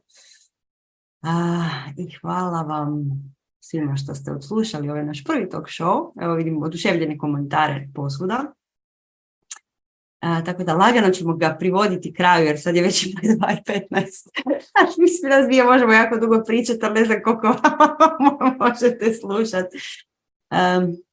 I evo, pita Jelena na kraju svog prekrasnog komentara. Možemo li biti u tom znanju i osjećaju stalno? Da li to itko može? Može se, Jelena. vrlo često nas ljudi pitaju kako, kako uspijemo zadržati visoku vibraciju? Tak, tako to vrlo često ljudi prevedu kao visoka vibracija. Recimo, svi vi koji ste bili na magni, znate što to znači.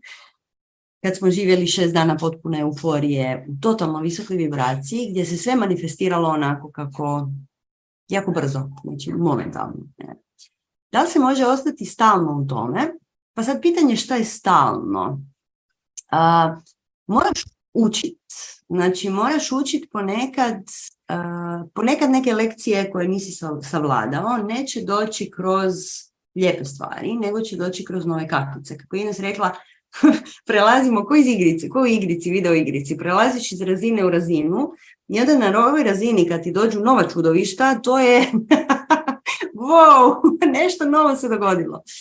I onda se moraš s time znati izboriti. Ne? Tako da um, meni se čini da možeš ostati u tom stanju, u tom osjećaju da si stalno vrijedan i da si stalno voljen i da si stalno podržan. Meni se čini da ti za to treba taj potpuna sigurnost, odnosno potpuno povjerenje u kreaciju koje je stalno. Jednom kad ga dobiješ, to je to. Znači, nije ideja dobiti ga umom, znati da je za tebe sve najbolje, nego dobiti ga srcem, stvarno znaš da je uvijek sve za tebe tu servirano. Ne? I dokle god imaš povjerenje u kreaciju, imaš zapravo bezuvjetnu ljubav za sav ovaj život.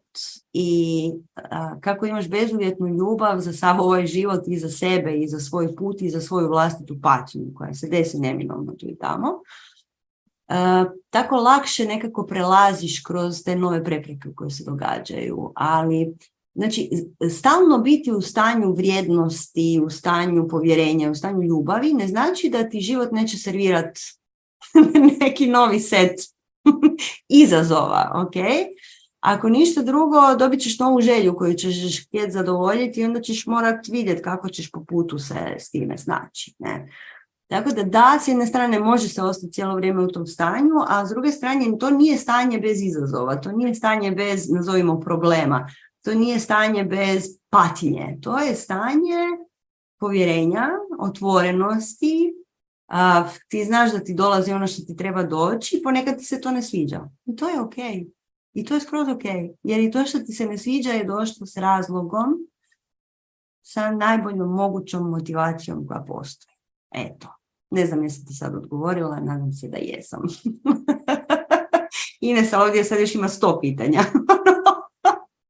pa evo, ja bih se samo nadovezala na ovaj tvoj odgovor za Jelenu. Um, nemojte da vas brine, osjećat ćete to stanje um, te stanje kada se osjećate moćno, zaista voljeno, podržano, osjećat ćete to i onda ćete ispadati iz toga, pa ćete opet osjećati to i ispadati iz toga. Tako je to na nekim počecima. I onda što dalje i što više nastavljate raditi prakse, hodate strpljivo, nježno, lukavo i nemilosrdno po svome putu, tako će se ta stanja zbrajati, kao da se zbrajaju i množiti, ko gremlini, ih polijete vodom. znači množiti sve više i više i više, sve dok se neće potpuno stopiti. I samo jedan dan ćete vidjeti, aha, gle, ovaj svijet nije sastavljen od šljokice jednoroga, vidim da je sastavljen od kakica, ali ja u njima vidim samo šljokice jednoroge. I bit ćete konstantno u tom stanju potpune potpune osobne moći, potpune svjetlosti, snage, stabilnosti i iskonske radosti koja ne dolazi izvana, nego je jedno trajno stanje iznutra. Eto. Pa evo, mislim da je vrijeme da privedemo ovaj prvi talk show. Naša prva epizoda Dva vulkana z Balkana. Hvala vam svima što ste nas pitali sve ovo što ste nas pitali. Nadamo se da smo vam pomogli da otvorite svoja srca i umove i da krenete na taj proširivanja svoje pa, prave prirode i otkrivanja svoje prave prirode. I evo, mi na strasti podučavamo puno šamanizma, ali evo ove godine smo odlučili da ćemo i neke stvari dati za javnost vani.